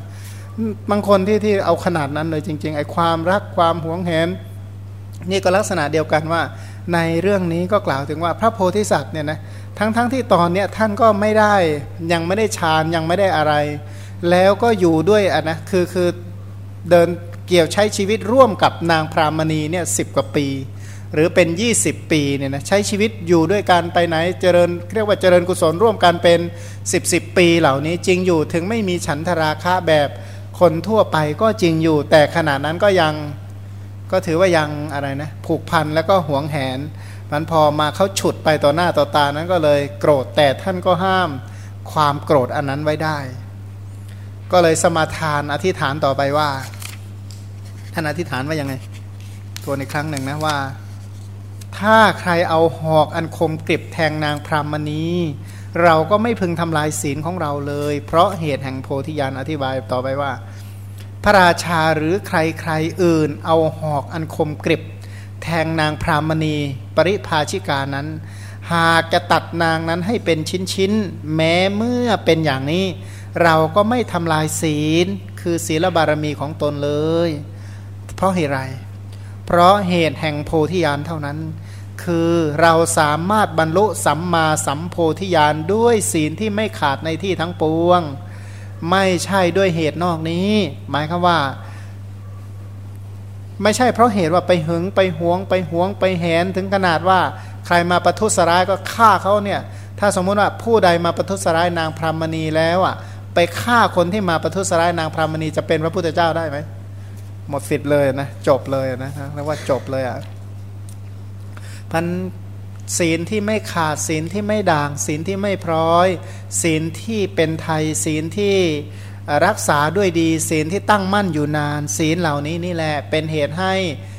บรรลุโพธิญาณเนี่ยนะบรรลุสัมมาสัมโพธิญาณบรรลุถึงความเป็นพระพุทธเจ้าได้แม้กระทั่งผู้ที่ปฏิบัติธรรมบรรลุมรรคผลเช่นบรรลุโสดาบันเป็นต้นเนี่ยนะเขาเหล่านั้นเป็นคนรักศีลกว่าชีวิตอยู่แล้วการที่บรรลุโสดาปฏิมรรคคืออะไรโสดาปฏิมรรคเนี่ยนะก็คือศีลสมาธิปัญญาเนี่ยประชุมรวมพร้อมกันถ้าหากว่าศีลไม่ดีตั้งแต่ต้นแล้วโสดาปฏิมรรคจะเกิดได้ยังไงศีลสมถะวิปัสสนาวิสุทธิเป็นต้นถ้าไม่ดีจริงอ่ะนะมันจะบรรลุมรรคผลได้อย่างไรอ่ะนะทุกแห่งเนี่ยมรรคผลทั้งหลายก็เกิดด้วยศีลทั้งนั้นนั่นแหละแม้กระทั่งมรรคผลของพระสัมมาสัมพุทธเจ้าก็เกิดมาจากศีลเหมือนกันบทว่านะเมสาบรามณีเดสาเราจะเกลียดนางพรามณีนั้นก็หาไม่ได้คือเขาบอกว่าคนที่เกลียดกันเนี่ยเหตุให้เกลียดเพราะอะไรนางพรามณีนั้นจะเป็นที่เกลียดชังของเราก็หาไม่ได้คือไม่เป็นที่รักของของเราก็หาไม่ได้ก็แปลว่าไม่เกลียดชังขณะเดียวกันนางพรามณีก็เป็นผู้ที่เป็นที่รักของท่านนะนะคือหาช่องตำหนินางพรามณีไม่ได้เลยเช่นคนเนี่ยถ้าจะชิงชังกันเพราะชาติ เช่นชาติชาติไม่เท่ากันโคตรไม่เท่ากันหรือตระกูลไม่เสมอกันอันนี้เป็นเหตุให้รังเกียจเดียดฉันกันเนี่ยนะทำให้ขาดความรักขาดความผูกพันก็เพราะเหตุผลหนึ่งคือชาติโคตรตระกูลหรือ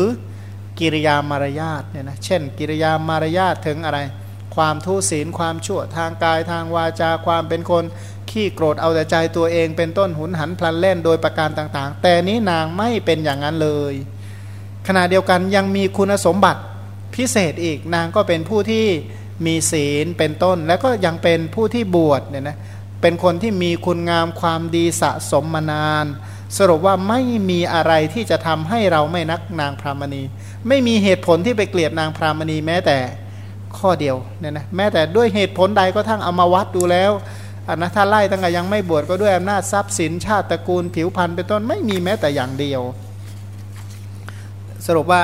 นะนางพรามณีนั้นจะเป็นที่เกลียดชังของเราก็หาไม่ได้แปลเป็นภาษาไทยว่าก็เป็นที่รักของเราอย่างยิ่งนั่นแหละเขาก็อย่างคือคือสำนวนบาลีเนี่ยบางทีก็ต้องเข้าใจนิดหนึ่งเขาบอกว่าอะไรนะเขาบอกว่าพระราชาจะฆ่าคนคนหนึ่งก็บอกว่าก่อนจะประหารชีวิตของเจ้าเราจะให้พรเจ้าข้อหนึ่งก่อนประหารชีวิตนี่ก็แปลว่าขอพรเสร็จแล้วจะฆ่าไอ้คนนี้ก็เลยขอพรขอให้ได้เห็นพระองค์มีพระชนยืนตลอดร้อยปีขอพรนะขอให้ได้อ่านะขอให้ครับว่าให้มีบุญได้เห็นพระองค์เนี่ยมีชีวิตยุพระชนมายุยืนร้อยปีเอาขอชีวิตหรือไม่ขอก็แปลว่าขอให้พระเห็นพระองค์เนี่ยมีชีวิตยืนอยู่ร้อยปีอ่ะอันนี้ก็แปลว่าอย่าประหารฆ่าพระองค์เลยกันนะเนี่ยก็คือคือสำนวนของเขาเนี่ยบางทีก็แปลไปอย่างนั้นนะนะนี่ก็เหมือนกันบทว่าเมพลังนวิชติเราไม่มีกำลังก็หาไม่ได้คือกำลังของเราจะไม่มีก็หาไม่ได้โดยที่แท้กำลังของเราเนี่ยมีมากทีเดียวเรานี่มีกำลังดุจช้างสารแปลว่าแสดงว่ามีกำลังเหมือนพญาช้างอะนะเป็นผู้ที่สมบูรณ์ด้วยเรี่ยวแรงปรารถนาอยู่ก็สามารถจะลุกขึ้นฉับพลันแล้วบทขยี้บุรุษที่ฉุดนางพรามณีนั้นแล้วจับบุรุษนั้นอะไปยังที่ต้องการจะไปได้ท่านแสดงไว้ดังนี้คือความสามารถของพระโพธิสัตว์เนี่ยทำได้ทุกอย่างหมดนะเรียกว่าฆ่าคนทั้งหมดที่มาฉุดนางไปทั้งหมดนั้นก็ได้แต่สัพพัญยุตังปิยังไมหังพระสัพพัญยุตยานเป็นที่รักของเราปิยังเนี่ยแปลว่าเป็นที่รักเนี่ยนะสัพพัญยุตังปิยังไมหังพระสัพพัญยุตยานเป็นที่รักของเราคือพระสัพพัญยุตยานเท่านั้นเป็นที่รักของเรายิ่งกว่านางปริภาชิกานั้นเป็นร้อยเท่าพันเท่าแสนเท่าเขาบอกสรุปว่า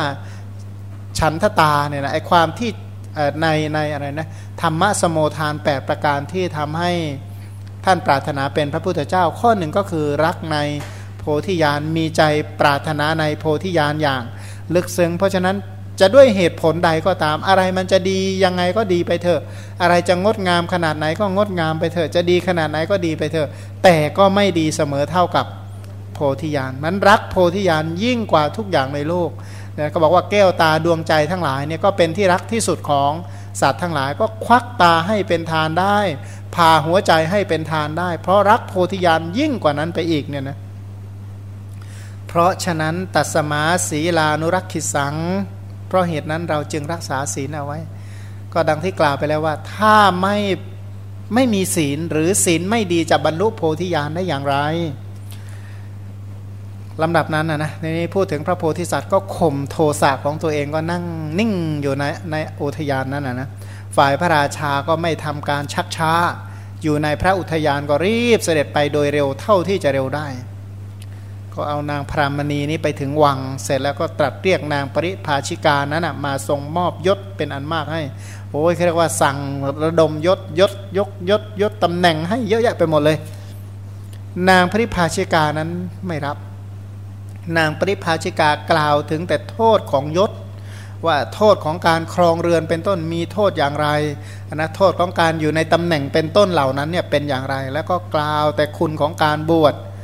และความที่ตนและพระโพธิสัตว์นั้นละกองโภคสมบัติอันมหาศาลแล้วบวชด้วยความสังเวช ก็คือสรุปว่านางเนี่ยนะนางปริภาชิกาเนี่ยเล่าความหลังทั้งหมดให้ให้พระราชาฟังเนี่ยนะว่าเหตุผลที่ตนออกมาบวชนี่เพราะอะไรเห็นโทษของวัฏฏะอย่างไรเห็นคุณของการออกบวชอย่างไรจริงๆแล้วตระกูลก็ไม่ได้ยากจนอะไรมีทรัพย์สมบัติตั้งแปดสิบโกฏเป็นต้นเนี่ยนะพระราชานั้นเมื่อไม่ทรงให้นางได้สมพอพระทัยโดยอุบายใดๆสรุปแล้วใช้อุบายทั้งขู่ทั้งปลอบทั้งสารพัดเอาอย่างนะนางก็ไม่เล่นด้วยสักอย่างก็เลยคิดว่าปริภาชิกาผู้นี้มีศีลมีกัลยาณธรรม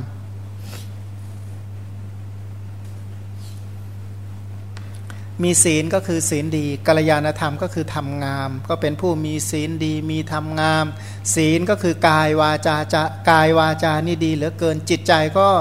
ดีเยี่ยมแม้ปริภาชิกานั้นเมื่อปริภาชิกานั้นถูกฉุดมาก็ไม่ได้แสดงอาการผิดปกติอย่างใดเลยขณะที่ถูกฉุดมาไม่ด่าใครเลยนะไม่ตำหนิไม่ด่าใครแบบคนมีโทสะอะไรไม่พูดแต่ว่าอธรรมได้เกิดขึ้นแล้วในโลกอธรรมได้เกิดขึ้นแล้วในโลกนะความเสื่อมทั้งหลายเจริญแล้วในโลก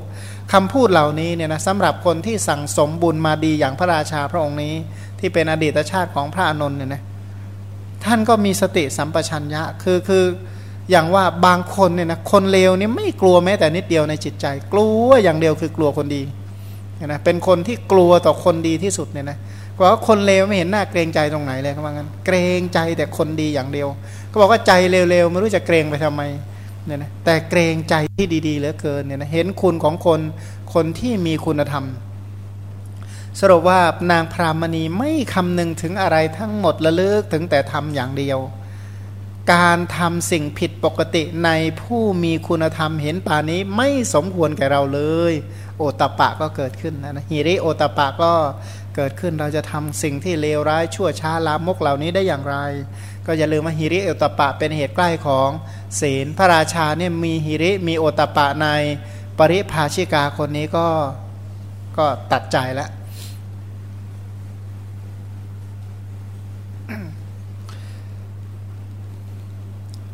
เอาเถิดเราจะพาปริภาชิกาเนี่ยไปยังอุทยานเสร็จแล้วก็ขอขมาปริภาชิกาไปขอขมาปริภาชกครั้งนั้นพระราชาก็คิดอย่างนี้แล้วก็รับสั่งกับราชบุรุษว่าพวกเจ้าจงนำปริภาชิกานี่มายังอุทยานก็สั่งว่าอ่ะเอากลับไปเสร็จแล้วพระองค์นี้ก็รีบเสด็จไปก่อนเข้าไปหาพระโพธิสัตว์ตรัสถามว่าท่านผู้เจริญเมื่อข้าพเจ้านำนางเอ่อนำปริภาชิกานั้นไปพระคุณเจ้าโกรธหรือเปล่าก็เรียกว่าอยากจะลองดูเหมือนกันนะนะคือคือคนเนี่ยนะจากที่เรียกว่าตั้งตัวเป็นศัตรูพอเห็นว่าอีกฝ่ายหนึ่งดีมากก็เลยคิดจะคบเป็นมิตรทีนี้ก็อยากจะรู้คุณธรรมของอีกฝ่ายหนึ่งเหมือนกันว่าไอ้ที่ท่านบวชมาเนี่ยท่านมีคุณธรรมอะไรบ้างเป็นต้นก็ถามว่าท่านโกรธไหมพระโพธิสัตว์ถวายพระพรว่าความโกรธเกิดแก่เกิดแก่อาตมาแต่ไม่ปล่อยออกโกรธเหมือนกันแต่ว่าไม่ปล่อยอาตมาจะไม่ปล่อยออกไปตราบเท่าชีวิตถ้ายังมีชีวิตอยู่ไม่ปล่อยความโกรธให้มันทะลักออกมาอาตมาจะห้ามทันทีเหมือนฝนตกหนักห้ามเสียซึ่งธุลีฉะนั้นความโกรธได้เปรียบเหมือนฝุ่นละอองใช่ไหมก็บอกว่าไอ้ห้ามความโกรธเนี่ยนะก็ระดมปัญญามาพิจารณาเหมือนฝนตกหาใหญ่ว่างั้นฝนตกหาใหญ่ๆเนี่ยให้มันชุ่มไปหมดเลยนะก็อย่าลืมว่ากำลังแห่งการพิจารณาที่จะห้ามฝุ่นละอองเนี่ยนะเปรียบเทียบอันนี้ก็เห็นชัดดีว่ามองความโกรธเหมือนฝุ่นละอองมองการห้ามความโกรธเหมือนฝนตกหาใหญ่เนี่ยนะทีนี้การที่จะให้ฝนตกมันฝนแต่ละเม็ดแต่ละเม็ดแล้วหาใหญ่เนี่ยฝนตกหนึ่งครั้งฝนตกกี่เม็ดหนึ่งครั้งเนี่ยฝนตกประเภทน้ำไหลเจิ่งน้องทั่วไปหมดเนี่ยฝนตกมีกี่เม็ดนะอย่างตกเมษาจนน้ำท่วมเนี่ยนะใช้ฝนกี่เม็ดดีบอกตกมากชั้นใดการพิจารณาก็เหมือนกันอาวัชนะแล้วอาวัชนะอีกพิจารณาแล้วพิจารณาอีกพิจารณาจนว่าเลิกโกรธได้หมดเลยไม่โกรธเลยพระราชาพอฟังอย่างนั้นก็คิดว่าปริภาชกนี้กล่าวหมายถึงความโกรธอย่างเดียวหรืออะไรอื่นมีศิลปะเป็นต้นก็ถามต่อไปว่าอะไรเกิดแก่พระคุณท่านพระคุณท่านไม่ปล่อยพระคุณท่านไม่ปล่อยอะไรตลอดชีวิตพระคุณท่านห้ามความโกรธนั้นอย่างไรดุจฝนตกหนักห้ามธุลีนั้นชะนี้นะ คำว่าที่บอกพระโพธิสัตว์บอกว่าถึงโกรธแล้วก็จะไม่ปล่อยออกตราบเท่าชีวิตหมายว่าไม่ปล่อยอะไรณมุจจิตถะคือไม่ปล่อย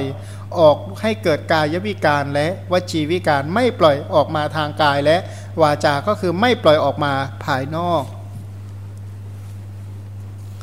ทีนี้ที่พระราชาถามพระโพธิสัตว์ตอบว่าประกาศโทษของความโกรธโดยประการต่างๆแล้วแสดงธรรมให้พระราชาฟังว่าเมื่อเมื่อความโกรธใดเกิดขึ้นหรือเมื่อใดความโกรธเกิดขึ้นคนที่ถูกความโกรธนั้นก็ย่อมไม่เห็นประโยชน์เมื่อความโกรธไม่เกิดขึ้นก็เห็นประโยชน์ได้เป็นอย่างดีตอนที่ยังไม่โกรธเนี่ยนะยังมีใจเป็นปกติอยู่แม้ประโยชน์ตนก็มองเห็นแม้ประโยชน์ผู้อื่นก็มองเห็นเห็นประโยชน์ทั้งสองฝ่ายเห็นประโยชน์โลกนี้เห็นประโยชน์โลกหน้าเห็นประโยชน์เห็นคุณงามความดีเห็นทุกประการทุกอย่างทั้งหมดแต่เมื่อความโกรธเกิดขึ้นนึกไม่ออกนะอย่างที่เขาบอกว่าลูกบางคนเนี่ยนะตอนที่ยังไม่โกรธครอบงำเนี่ยนึกหมดนึกออกหมดแล้วแม่เนี่ยมีอุปการะคุณต่อตัวเองมาอย่างไรเป็นต้นพอโกรธขึ้นมาเท่านั้นแหละลืมหมดเลยเนี่ยนะเพราะความโกรธเนี่ยทำให้ไม่รู้ประโยชน์มันการตัดสินใจปัญหาหลายๆครั้งหลายๆอย่างเกิดจากความโกรธนั้นจึงเสียหายเสียหายเพราะว่าไม่ลืมประโยชน์ทั้งหมดในขณะนั้นเพราะขณะนั้นถูกไฟเผาเรียบร้อยแล้วเผาอะไรเผาใจตัวเองแล้วก็ลุกลามทะลักพ่นพ่นอะไรพ่นไฟออกมาทางวาจาเนี่ยนะเขาเรียกว่าอะไรนะมานึกถึงไอ้มังกรพ่นควันมังกรพ่นไฟเนี่ยนะก็คนที่โกรธขึ้นมาก็พ่นบอกออกมาแบบนั้นความโกรธนั้นเป็นการท่องเที่ยวของคนไร้ปัญญาโคจรแปลว่าการท่องเที่ยวไปของคนไร้ปัญญาความโกรธนั้นเกิดขึ้นแก่อาตมาอาตมาจะไม่ปล่อยออกมาทางกายและวาจามันจะกรุ่นอยู่ภายในก็ให้มันกรุ่นเถอะแต่ก็ไม่ยอมปล่อยออกมาขณะที่โกรธขึ้นมาเนี่ยนะเหล่าอมิตรผู้แสวงหาทุกข์ก็ย่อมยินดีไอการยั่วให้คนอื่นโกรธเนี่ยมันเป็นความสุขของคนที่เป็นศัตรูใช่ไหมถ้าเราด่าคำหนึ่งแล้วเข้าไปเก็บกินไม่ได้นอนไม่หลับอยู่สักสามวันเจ็ดวันนี่แหมภูมิใจมากเลยเราเก่งจริงๆที่สามารถสร้างความเดือดร้อนให้กับอีกฝ่ายหนึ่งได้เพราะคนที่ขณะที่โกรธขึ้นมาเนี่ยนะศัตรูชอบมากดีใจเหลือเกินด้วยความโกรธใดที่เกิดขึ้นแล้วความโกรธนั้นเป็นโคจรของคนไร้ปัญญาความโกรธนั้นเกิดขึ้นแก่อาตมาอาตมาก็ไม่ปล่อยออกไม่ทำให้ศัตรูสมหวังหรอกเนี่ยนะเพราะอะไรเพราะศัตรูสมหวังก็ดีใจแต่เมื่ออีกอีกฝ่ายหนึ่งโกรธถ้าอีกฝ่ายหนึ่งโกรธแล้วเขาดีใจอันหนึ่งเมื่อความโกรธใดเกิดขึ้นแก่บุคคลบุคคลก็ย่อมไม่รู้สึกถึงประโยชน์ตนนะลืมประโยชน์ของตัวเองหมดก็อย่างที่กล่าวว่าถ้าโกรธขึ้นมาเนี่ยนะทานบารมีที่รักษามามจะเหลือไหมไม่เหลือศีลเนคขมมะปัญญาวิริยะเป็นต้นบุญกิริยาวัตถุสิบสัตอะไรนะโพธิปัจจะธรรมสามสิบเจ็ดเป็นต้นเนี่ยเหลือไหมถ้าหากว่าเราโกรธขึ้นมาเนี่ยนะพูดถึงว่าพระพุทธเจ้ามีคุณมากใช่ไหมบอกใช่เวลาโกรธขึ้นมานึกถึงคุณแม้แต่ได้ได้สักนิดหนึ่งไหมไม่ได้พระธรรมคุณที่พระพุทธเจ้าสอน แปดหมื่นสี่พัน พระธรรมขันธ์ที่สอนข้อปฏิบัติให้เห็นโพธิปัจจะธรรมเป็นต้นเนี่ยดีไหมเยอะไหมดีมากเยอะมากโกรธขึ้นมานึกออกไหมไอ้ขณะไม่โกรธยังจำไม่ค่อยจะได้แล้วจะกล่าวไปยายถึงตอนโกรธเล่าว่างั้นนั้นความโกรธนี่ทำให้ไม่รู้จักประโยชน์ตนไม่รู้จักประโยชน์ของผู้อื่นไม่รู้จักประโยชน์โลกนี้ไม่รู้จักประโยชน์โลกหน้าไม่รู้ซักอย่างเนี่ยนะตอนนั้นเนี่ยมันมันมีแต่อะไรนะที่จริงความโกรธเนี่ยมันมีฉันทะเกิดร่วมด้วยมันมีแต่ความสะใจพอมันสะเสร็จแล้วนะก็อะไรนะมาอะไรนะเหมือนคนนักพนันมือเติบนะก็จ่ายจ่ายจ่ายจ่ายจ่ายจนหมดตัวนะพอหมดตัวจริงๆเบาวิวขึ้นมาใครเล่นการพนันเนี่ยรู้นะเรียกว่าอะไรนะตอนที่มันแบบมันมันๆเนี่ยนะโอ้โหจ่ายจ่ายจ่ายควักจนหมดตัวแทบจะถอดผ้าให้หมดนะบางคนนี่ก็เรียกว่าอะไรนะมีกุญแจรถมีอะไรที่มันพอจะจำนอกจำนำพอที่จะขายพอที่จะอะไรได้นะมันฟาดลงไปหมดคิดว่าจะชนะนะที่ไหนได้แพ้แล้วโอ้ยฆ่าตัวตายเลยบางคนนี่ฆ่าตัวตายอย่างที่ก็เล่าว่ามีนายธนาคารคนหนึ่งนะเล่นการพนันเล่นซะจนจนจนเอาเงินของลูกค้าเนี่ยไปเล่นหมดไปหลายสิบล้านนะฆ่าตัวตายเลยพอหมดตัวแล้วมันแก้ปัญหาไม่ได้ในที่สุดก็เลยฆ่าตัวตายอันนี้ก็เหมือนกันลักษณะขณะที่โกรธขึ้นมานี่ก็เป็นอย่างนั้นจริงๆพอหายโกรธขึ้นมาแล้ววายเสียใจแล่เลยนะ เสียใจก็เพราะวาจาแท้ๆเนี่ยนะเพราะคำไม่กี่คำเหมือนกับว่าโกรธแล้วไปด่าใครแล้วถูกเขาฟ้องมาเนี่ยนะนะเดือดไม่น่าเลยไม่น่าเลยนะลิ้นเจ้ากรรมเอออย่างเงี้ยนะแต่ก็บางโกรธเนี่ยบางทีก็ทั้งกายทั้งวาจาเนี่ยนะมันก็ท่วมทะลากออกมาบางคนเนี่ยนะประสบความล้มเหลวทั้งหมดก็เพราะความโกรธเนี่ยนะก็คือพอโกรธออกมาแล้วไอ้ถามว่าไอ้โกรธกับคนระดับล่างๆอ่ะมันไม่เท่าไหร่หรอกแต่ถ้าไปโกรธกับเจ้านายไปโกรธต่อผู้มีพระคุณไปโกรธต่อผู้ที่ให้คุณให้โทษเราได้เนี่ยอะไรจะเกิดขึ้นใช่ไหมไปโกรธคนที่สั่งปลดเราได้เนี่ยนะไปโกรธคนที่พร้อมที่จะไล่เราออกเป็นต้นเนี่ยอะไรจะเกิดขึ้นมันคำพูดหลายคำเนี่ยนะชีวิตนี่อับเฉาเลยคนที่ล่มจมไม่ประสบความสำเร็จมิใช่น้อยก็เพราะไปไปไปโกรธต่อผู้ที่ไม่สมควรจะโกรธด้วยมันก็เลยเสื่อมเสื่อมจนไม่รู้จะเสื่อมอย่างไรเนี่ยนะมันความโกรธจึงเป็น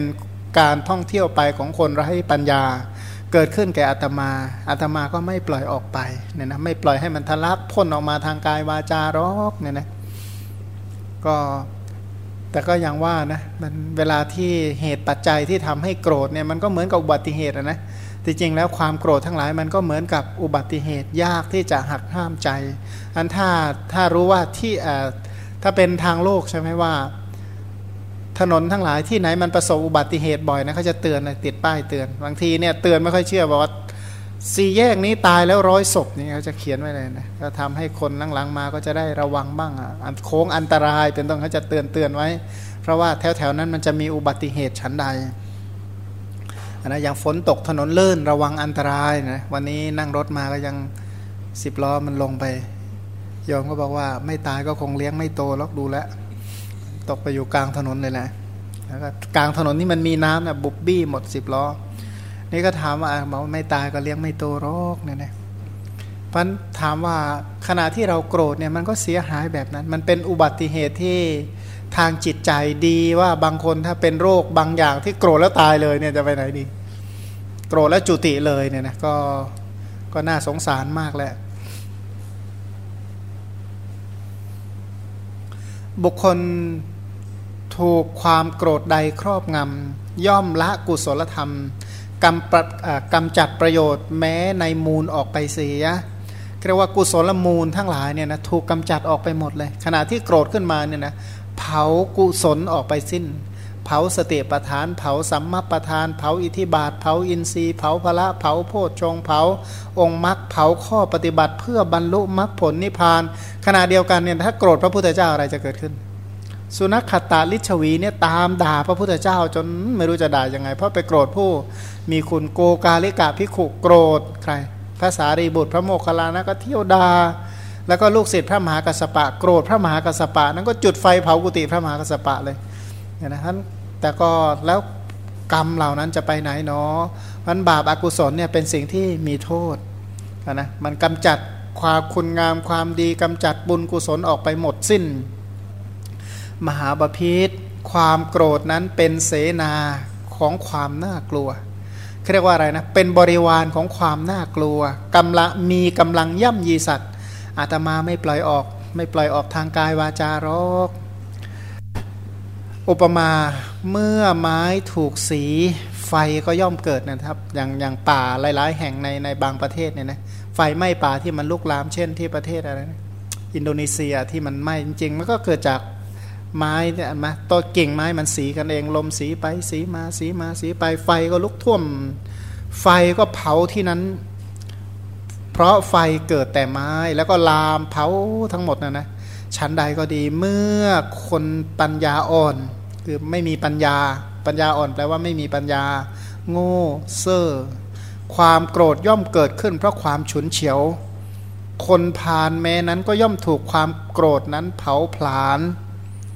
ความโกรธย่อมเจริญคือหมายว่าโกรธยิ่งขึ้นยิ่งขึ้นแก่ผู้ใดเหมือนไฟที่ไหม้หญ้าและไหม้ไม้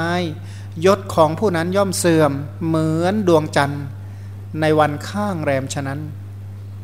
ก็มีแต่อับเฉาไปเรื่อยๆนะก็เสื่อมเสียไปเรื่อยๆเสื่อมเสื่อมเสื่อมเสื่อมในที่สุดเนี่ยนะเขาบอกว่ายศคำว่ายศหมายคำว่าคนรอบข้างเป็นต้นก็ย่อมก็เขากลัวฟ้าผ่าฟ้าร้องเป็นต้นเขาก็หนีไปหนีไปทีละคนสองคนเป็นต้นนั้นคนที่มักโกรธก็ ยศเสื่อมหมายคำว่าญาติเป็นต้นคำว่ายศไม่ใช่หมายถึงดาวบนบ่านะแต่หมายถึงว่าคนรอบๆข้างเพราะทุกคนถือว่ามียศก็คือมีญาติมีอะไรเป็นต้นคนขี้โกรธทั้งหลายเนี่ยนะมีมีอยู่ที่หนึ่งยอมเขาเขาไม่สบายอายุมากแล้วเป็นอัมพฤกษ์ด้วยแต่ก็เป็นคนโอ้ยขี้โกรธขี้โกรธมากจริงๆจนเรียกว่าลูกหลานนี่ก็ปล่อยทิ้งๆคว่างๆอ่ะนะก็ไม่มีใครดูแลเวลาลูกหลานเข้าไปใกล้ก็ด่าลูกด่าหลานอยู่นั่นแหละด่าจนจนไม่มีใครกล้าเข้าใกล้อ่ะเนี่ยนะแล้วก็อายุเจ็ดสิบกว่าแล้วก็อยู่แล้วค่อนข้างเดือดร้อนมากก็เพราะเป็นคนที่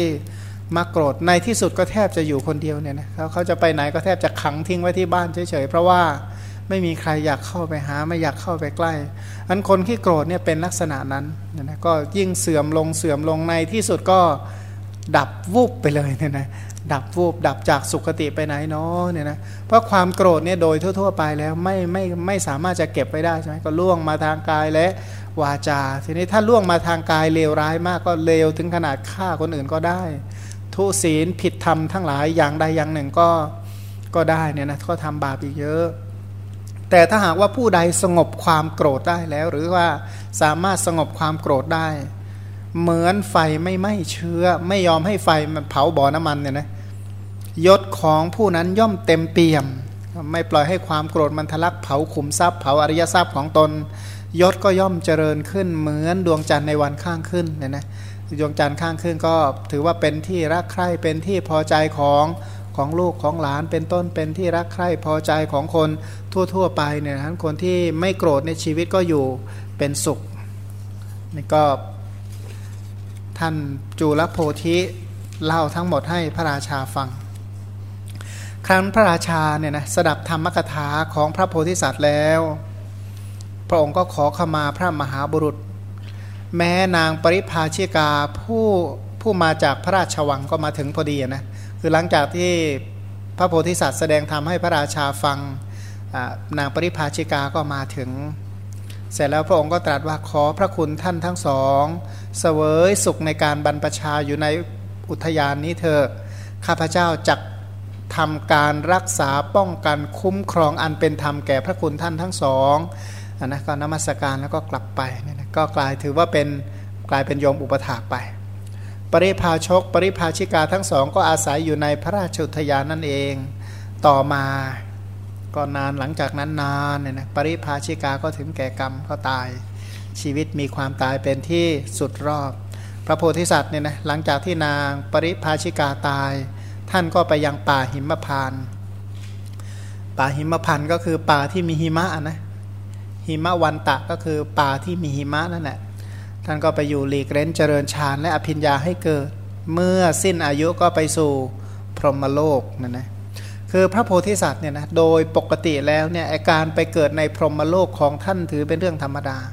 ท่านอยู่ในพรหมโลกถือเป็นเรื่องธรรมดาของท่านแต่ท่านจะไม่อยู่จนตลอดอายุไขท่านไปอยู่สำนวนว่าไปอยู่ในพรหมโลกไม่กี่นาทีก็อธิมุตตกิริยาจุติอีกแล้วจุติก็มาทำบุญต่อแล้วก็มาทำบุญจนได้ไปเกิดเป็นพรหมโลกอีกเกิดแล้วก็จุติอีกนะก็เรียกว่าทำอธิมุตตกิริยาเนี่ยนะก็อาจจะอยู่สักไม่อะไรนะไม่กี่ล้านปีของมนุษย์แล้วก็ลงมาใหม่อย่างเงี้ยนะลักษณะเนี่ยนะแต่ว่าก็ถ้าเทียบกับอายุของพรหมเป็นกับกับเนี่ยถือว่าแป๊บเดียวนะแป๊บเดียวครั้งนั้นนางปริภาชิกาก็คือมารดาของพระราหุลเนี่ยนะก็คือพระนางยโสธราพิมพานั่นแหละพระราชาคือพระอานนทเถระโพธิปริภาชกคือพระโลกนาถคิดดูนะว่าบาปอากุศลเนี่ยแม้กระทั่งว่าคนที่สั่งสมบุญมาไม่ใช่น้อยถือว่ากลับสุดท้ายเนี่ยนะขณะนั้นก็ยังยังสามารถที่พร้อมที่จะล่วงบาปล่วงอกุศลได้ก็เราทั้งหลายถ้าหากว่าศึกษาปฏิบัติธรรมถ้าโสดาปฏิมักยังไม่เกิดเราก็พร้อมที่จะไปทำอนันตริยกรรมห้าก็ได้พร้อมที่จะไปเป็นนิยตามิจฉาทิฏฐิก็ได้พร้อมที่จะอยู่ฝ่ายตรงกันข้ามกับพระพุทธเจ้าได้เสมอเนี่ยนะอยู่ตรงกันข้ามกับพระพุทธเจ้าได้เสมอถ้าหากว่าไม่เป็นพระโสดาบันทีนี้เอ้าแล้วพระโสดาบันดีเหลือเกินแล้วทำอะไรมั่งให้เป็นพระโสดาบันนะครับเนี่ยเอาทานศีลเนคขมะอะไรนะศีลวิสุทธิจิตตวิสุทธิไล่ไปไล่มาเนี่ยก็โอ้ฟังอยากคิดเลยเศร้านะคิดแล้วเศร้าว่างั้นนะ อะไรนะอย่าว่าเศร้าเลยคิดแล้วสังเวชกัน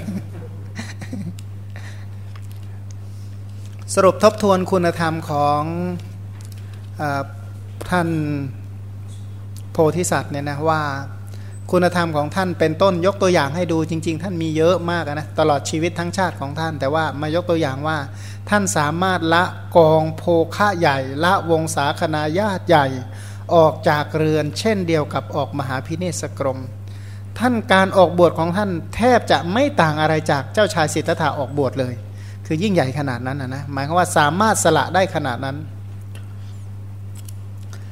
การออกไปอย่างนั้นแล้วก็ตั้งใจเป็นบรรพชิตที่ชนเป็นอันมากสมมุติเนี่ยนะว่าดีแล้วก็ไม่เกี่ยวข้องในตระกูลในหมู่คณะและเป็นผู้มักน้อยเป็นอย่างยิ่งก็คือไม่มีความผูกพันอันใดเขาบอกว่าไอ้ความผูกพันในตระกูลเนี่ยมันเสียหายตรงไหนถ้าไปผูกพันในตระกูลถ้ามีคำถามแบบนี้ขึ้นมาการผูกพันในตระกูลก็คือไปร่วมสุขร่วมทุกข์กับตระกูลถ้าตระกูลเขาอะไรนะอยู่ดีมีสุขก็ไปดีใจกับเขาไปร่วมบันเทิงโอ้ยไปจัดงานที่เรียกว่าแทบจะจัดงานฉลองให้โยมเลยว่างั้นเถอะนะนะบางบางแต่จริงๆนะอันนี้ไม่ได้พูดเล่นนะมันเป็นอย่างนั้นจริงๆแทบจะจัดฉลองให้โยมเลยในฐานะที่เขาประสบความเจริญเสร็จแล้วถ้าเขาเสื่อมก็แทบจะไปนั่งน้ำตาปริ่มอยู่กับเขาอยู่ตรงนั้นแหละไปร่วมสุขร่วมทุกข์ไปจัดแกงเคยมีพระอยู่รูปหนึ่งไอ้ความที่ท่านผูกพันในตระกูลมากก็บอกว่าก็ไปชวนกันไปเรียนหนังสือไปศึกษาพระธรรมบอกผมไปไม่ได้หรอกเขาว่างั้นโยมอุปถากผมไม่สบายเขาว่างั้นผมยังไม่ไปหรอกเขาว่างั้นแล้วไม่เห็นเกี่ยวอะไรกับเขาเลยไปช่วยออกค่ายาในโรงพยาบาลก็ไม่ใช่ไปช่วยบีบช่วยนวดก็ไม่ใช่แค่ไปโชว์หน้าให้โยมก็ว่าโยมที่ป่วยเห็นหน้านิดๆหน่อยๆแค่นั้นนะแล้วก็ไม่ได้ถึงกับว่ามากมายอะไรแต่ขนาดนั้นก็เป็นเหตุผลที่ไม่สามารถศึกษาพระธรรมได้แต่ว่าไอความที่ในที่สุดในที่สุดก็ตอนนี้ก็ไม่ใช่พระกันแล้วกันนะอันนั้นก็คือโทษของการผูกพันในตระกูลจนจนถึงคำว่าลักษณะผูกพันอ่ะนะก็โดยศัพท์ก็บอกอยู่แล้วว่าผูกกับพันธะพันธะก็คือแปลว่าผูกกับผูกผูกนั่นแหละผูกกันไปผูกกันมาก็เลยไม่สามารถที่จะประพฤติสัมมณกิจของตัวเองได้เนี่ยนะก็เสื่อมจากสัมมณกิจอันนั้นก็คือโทษของการผูกพันในตระกูลต่อไปความยินดีอย่างยิ่งในความสงัดเพราะรังเกียจลาภสักการะโดยส่วนเดียวเท่านั้นคือจริงๆแล้วเนี่ยนะท่านเป็นผู้ที่มีความรู้ความสามารถขนาดนั้นการที่ประชาชนนับถือบูชาด้วยลาภสักการะเป็นต้นไม่ใช่เป็นสิ่งที่ยากอะไรสำหรับท่านแต่ท่านรังเกียจเนี่ยนะเห็นว่าการจะบอกว่าในเทระคาถาท่านบอกไงนะผู้ใดสะสมปัจจัยสี่ไว้เยอะผู้นั้นสั่งสมศัตรูไว้มากนะเคยเห็นใครไปเป็นศัตรูกับพวกคนไม่มีอะไรไหมสิ้นเนื้อประดาตัวเคยมีไหมแต่คนที่มีมากระดับพระราชาเนี่ยพระราชาท่านบอกว่าท่านศัตรูมากนะนะพระเจ้าพระเจ้ามิลินเนี่ยท่านบอกเลยโยมเนี่ยศัตรูมากโยมคงออกบวชไม่ได้หรอกถ้าโยมออกบวชโยมคงตายเหมือนกันเพราะว่าโยมนี่ศัตรูมากเหลือเกินเหมือนกันก็คือบางคนเนี่ยเป็นอย่างนั้นจริงๆนั้นผู้ที่มีลาภมากก็ศัตรูมากมีสักการะมากก็ศัตรูมากถ้าถูกคำชมคำยกย่องคำอะไรมากเดี๋ยวเอาเถอะเพราะฉะนั้นท่านก็เห็นโทษมากกว่าเห็นคุณเนี่ยนะก็คือคุณเนี่ยมันมีน้อยน้อยเกินไปไม่สามารถที่จะช่วยให้บรรลุมรรคผลอะไรได้แต่ว่าโทษนี่สิเนี่ยนะ ก็อย่างว่าถ้ามีลาภอยู่ที่ใดสิ่งที่ตรงกันข้ามก็อยู่ที่นั่นอะไรเสื่อมลาภก็อยู่ตรงนั้นถ้ามีสักการะที่ใดทำใจว่าจะถูกด่าจากตรงนั้นนั่นแหละเนี่ยนะก็จากอะไรนะได้รับความเคารพจากที่ใดจะถูกด่าจากที่นั่นนั่นแหละก็บอกว่าบางอะไรนะถ้าสังเกตให้ดีว่าปากเดียวกันที่ชมฟังให้ดีนะปากนั้นอาจจะด่าก็บอกว่าอะไรนะก็คิดง่ายๆแบบสามีภรรยาทั่วไปถ้าไม่ชมกันจริงๆมันจะได้แต่งงานกันหรือมันก็เสร็จแล้วก็อะไรแล้วใครมันด่ากันมากที่สุดมีใครด่าได้เจ็บแสบที่สุดเท่ากับคนใกล้ๆนั่นแหละว่างั้นมันก็อย่างนี้แหละไม่เชื่อถามลุงเรืองดูกันแล้วกัน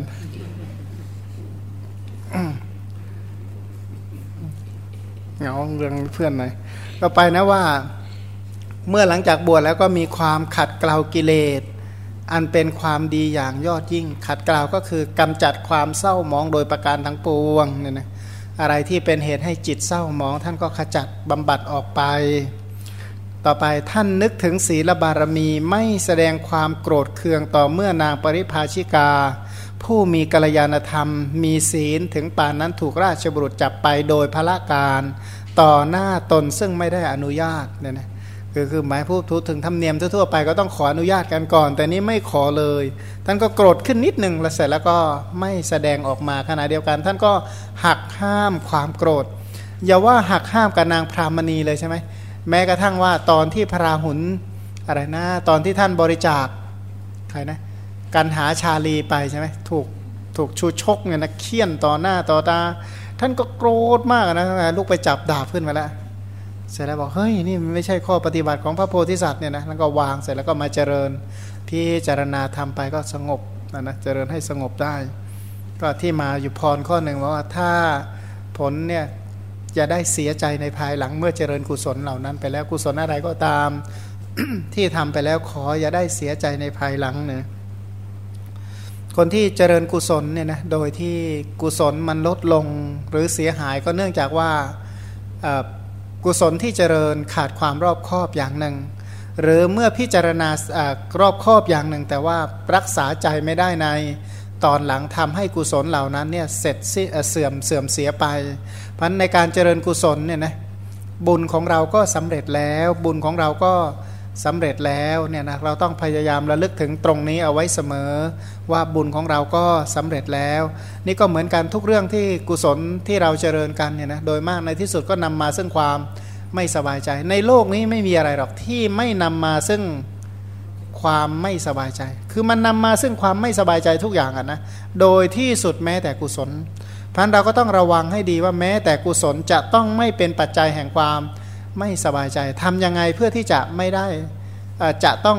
ที่เรียกว่าจะต้องสบายใจเนี่ยนะก็ต้องหาเหตุหาปัจจัยนั้นหรือยอมจำนนไปแล้วล่ะถ้าจำนนก็สาวกมารถ้าไม่จำนนก็สาวกของพระพุทธเจ้าเนี่ยนะก็เลือกเอาว่าเป็นสาวกของผู้ใดเชื่อฟังสาวกแล้วผู้เชื่อผู้ฟังผู้ปฏิบัติตามนะนะต่อไปเมื่อพระราชารู้พระองค์ว่าพระองค์ทรงทำผิดเข้าไปหาพระฤาษีเข้าไปหาท่านโพธิเนี่ยนะการตั้งจิตบำเพ็ญประโยชน์และถวายคำสั่งสอนด้วยประโยชน์ปัจจุบันและประโยชน์ในภพหน้าทั้งๆ ท, ที่ปกติเนี่ยนะบางคนเนี่ยนะพอกลับมาเนี่ยไม่กล้าไม่ยอมเจอหน้าเลยแต่นี้ท่านบอกมาแล้วก็สอนต่อไปเหมือนไม่มีอะไรเกิดขึ้นนะนะก็คือแนะนำโอวาทสอนอัดสอนทำไปเพราะฉะนั้นนี่เป็นคุณธรรมที่พิเศษมันผู้ที่มีคุณธรรมเช่นนี้นี่เป็นคนที่น่าอัศจรรย์แม้แต่ยังจิตให้เลื่อมใสในท่านก็พ้นจากทุกขติพ้นจากอบายได้จะกล่าวไปยายถึงปฏิบัติตามโอวาทคำสอนของท่านจะไม่พ้นไปจากทุกข์เล่า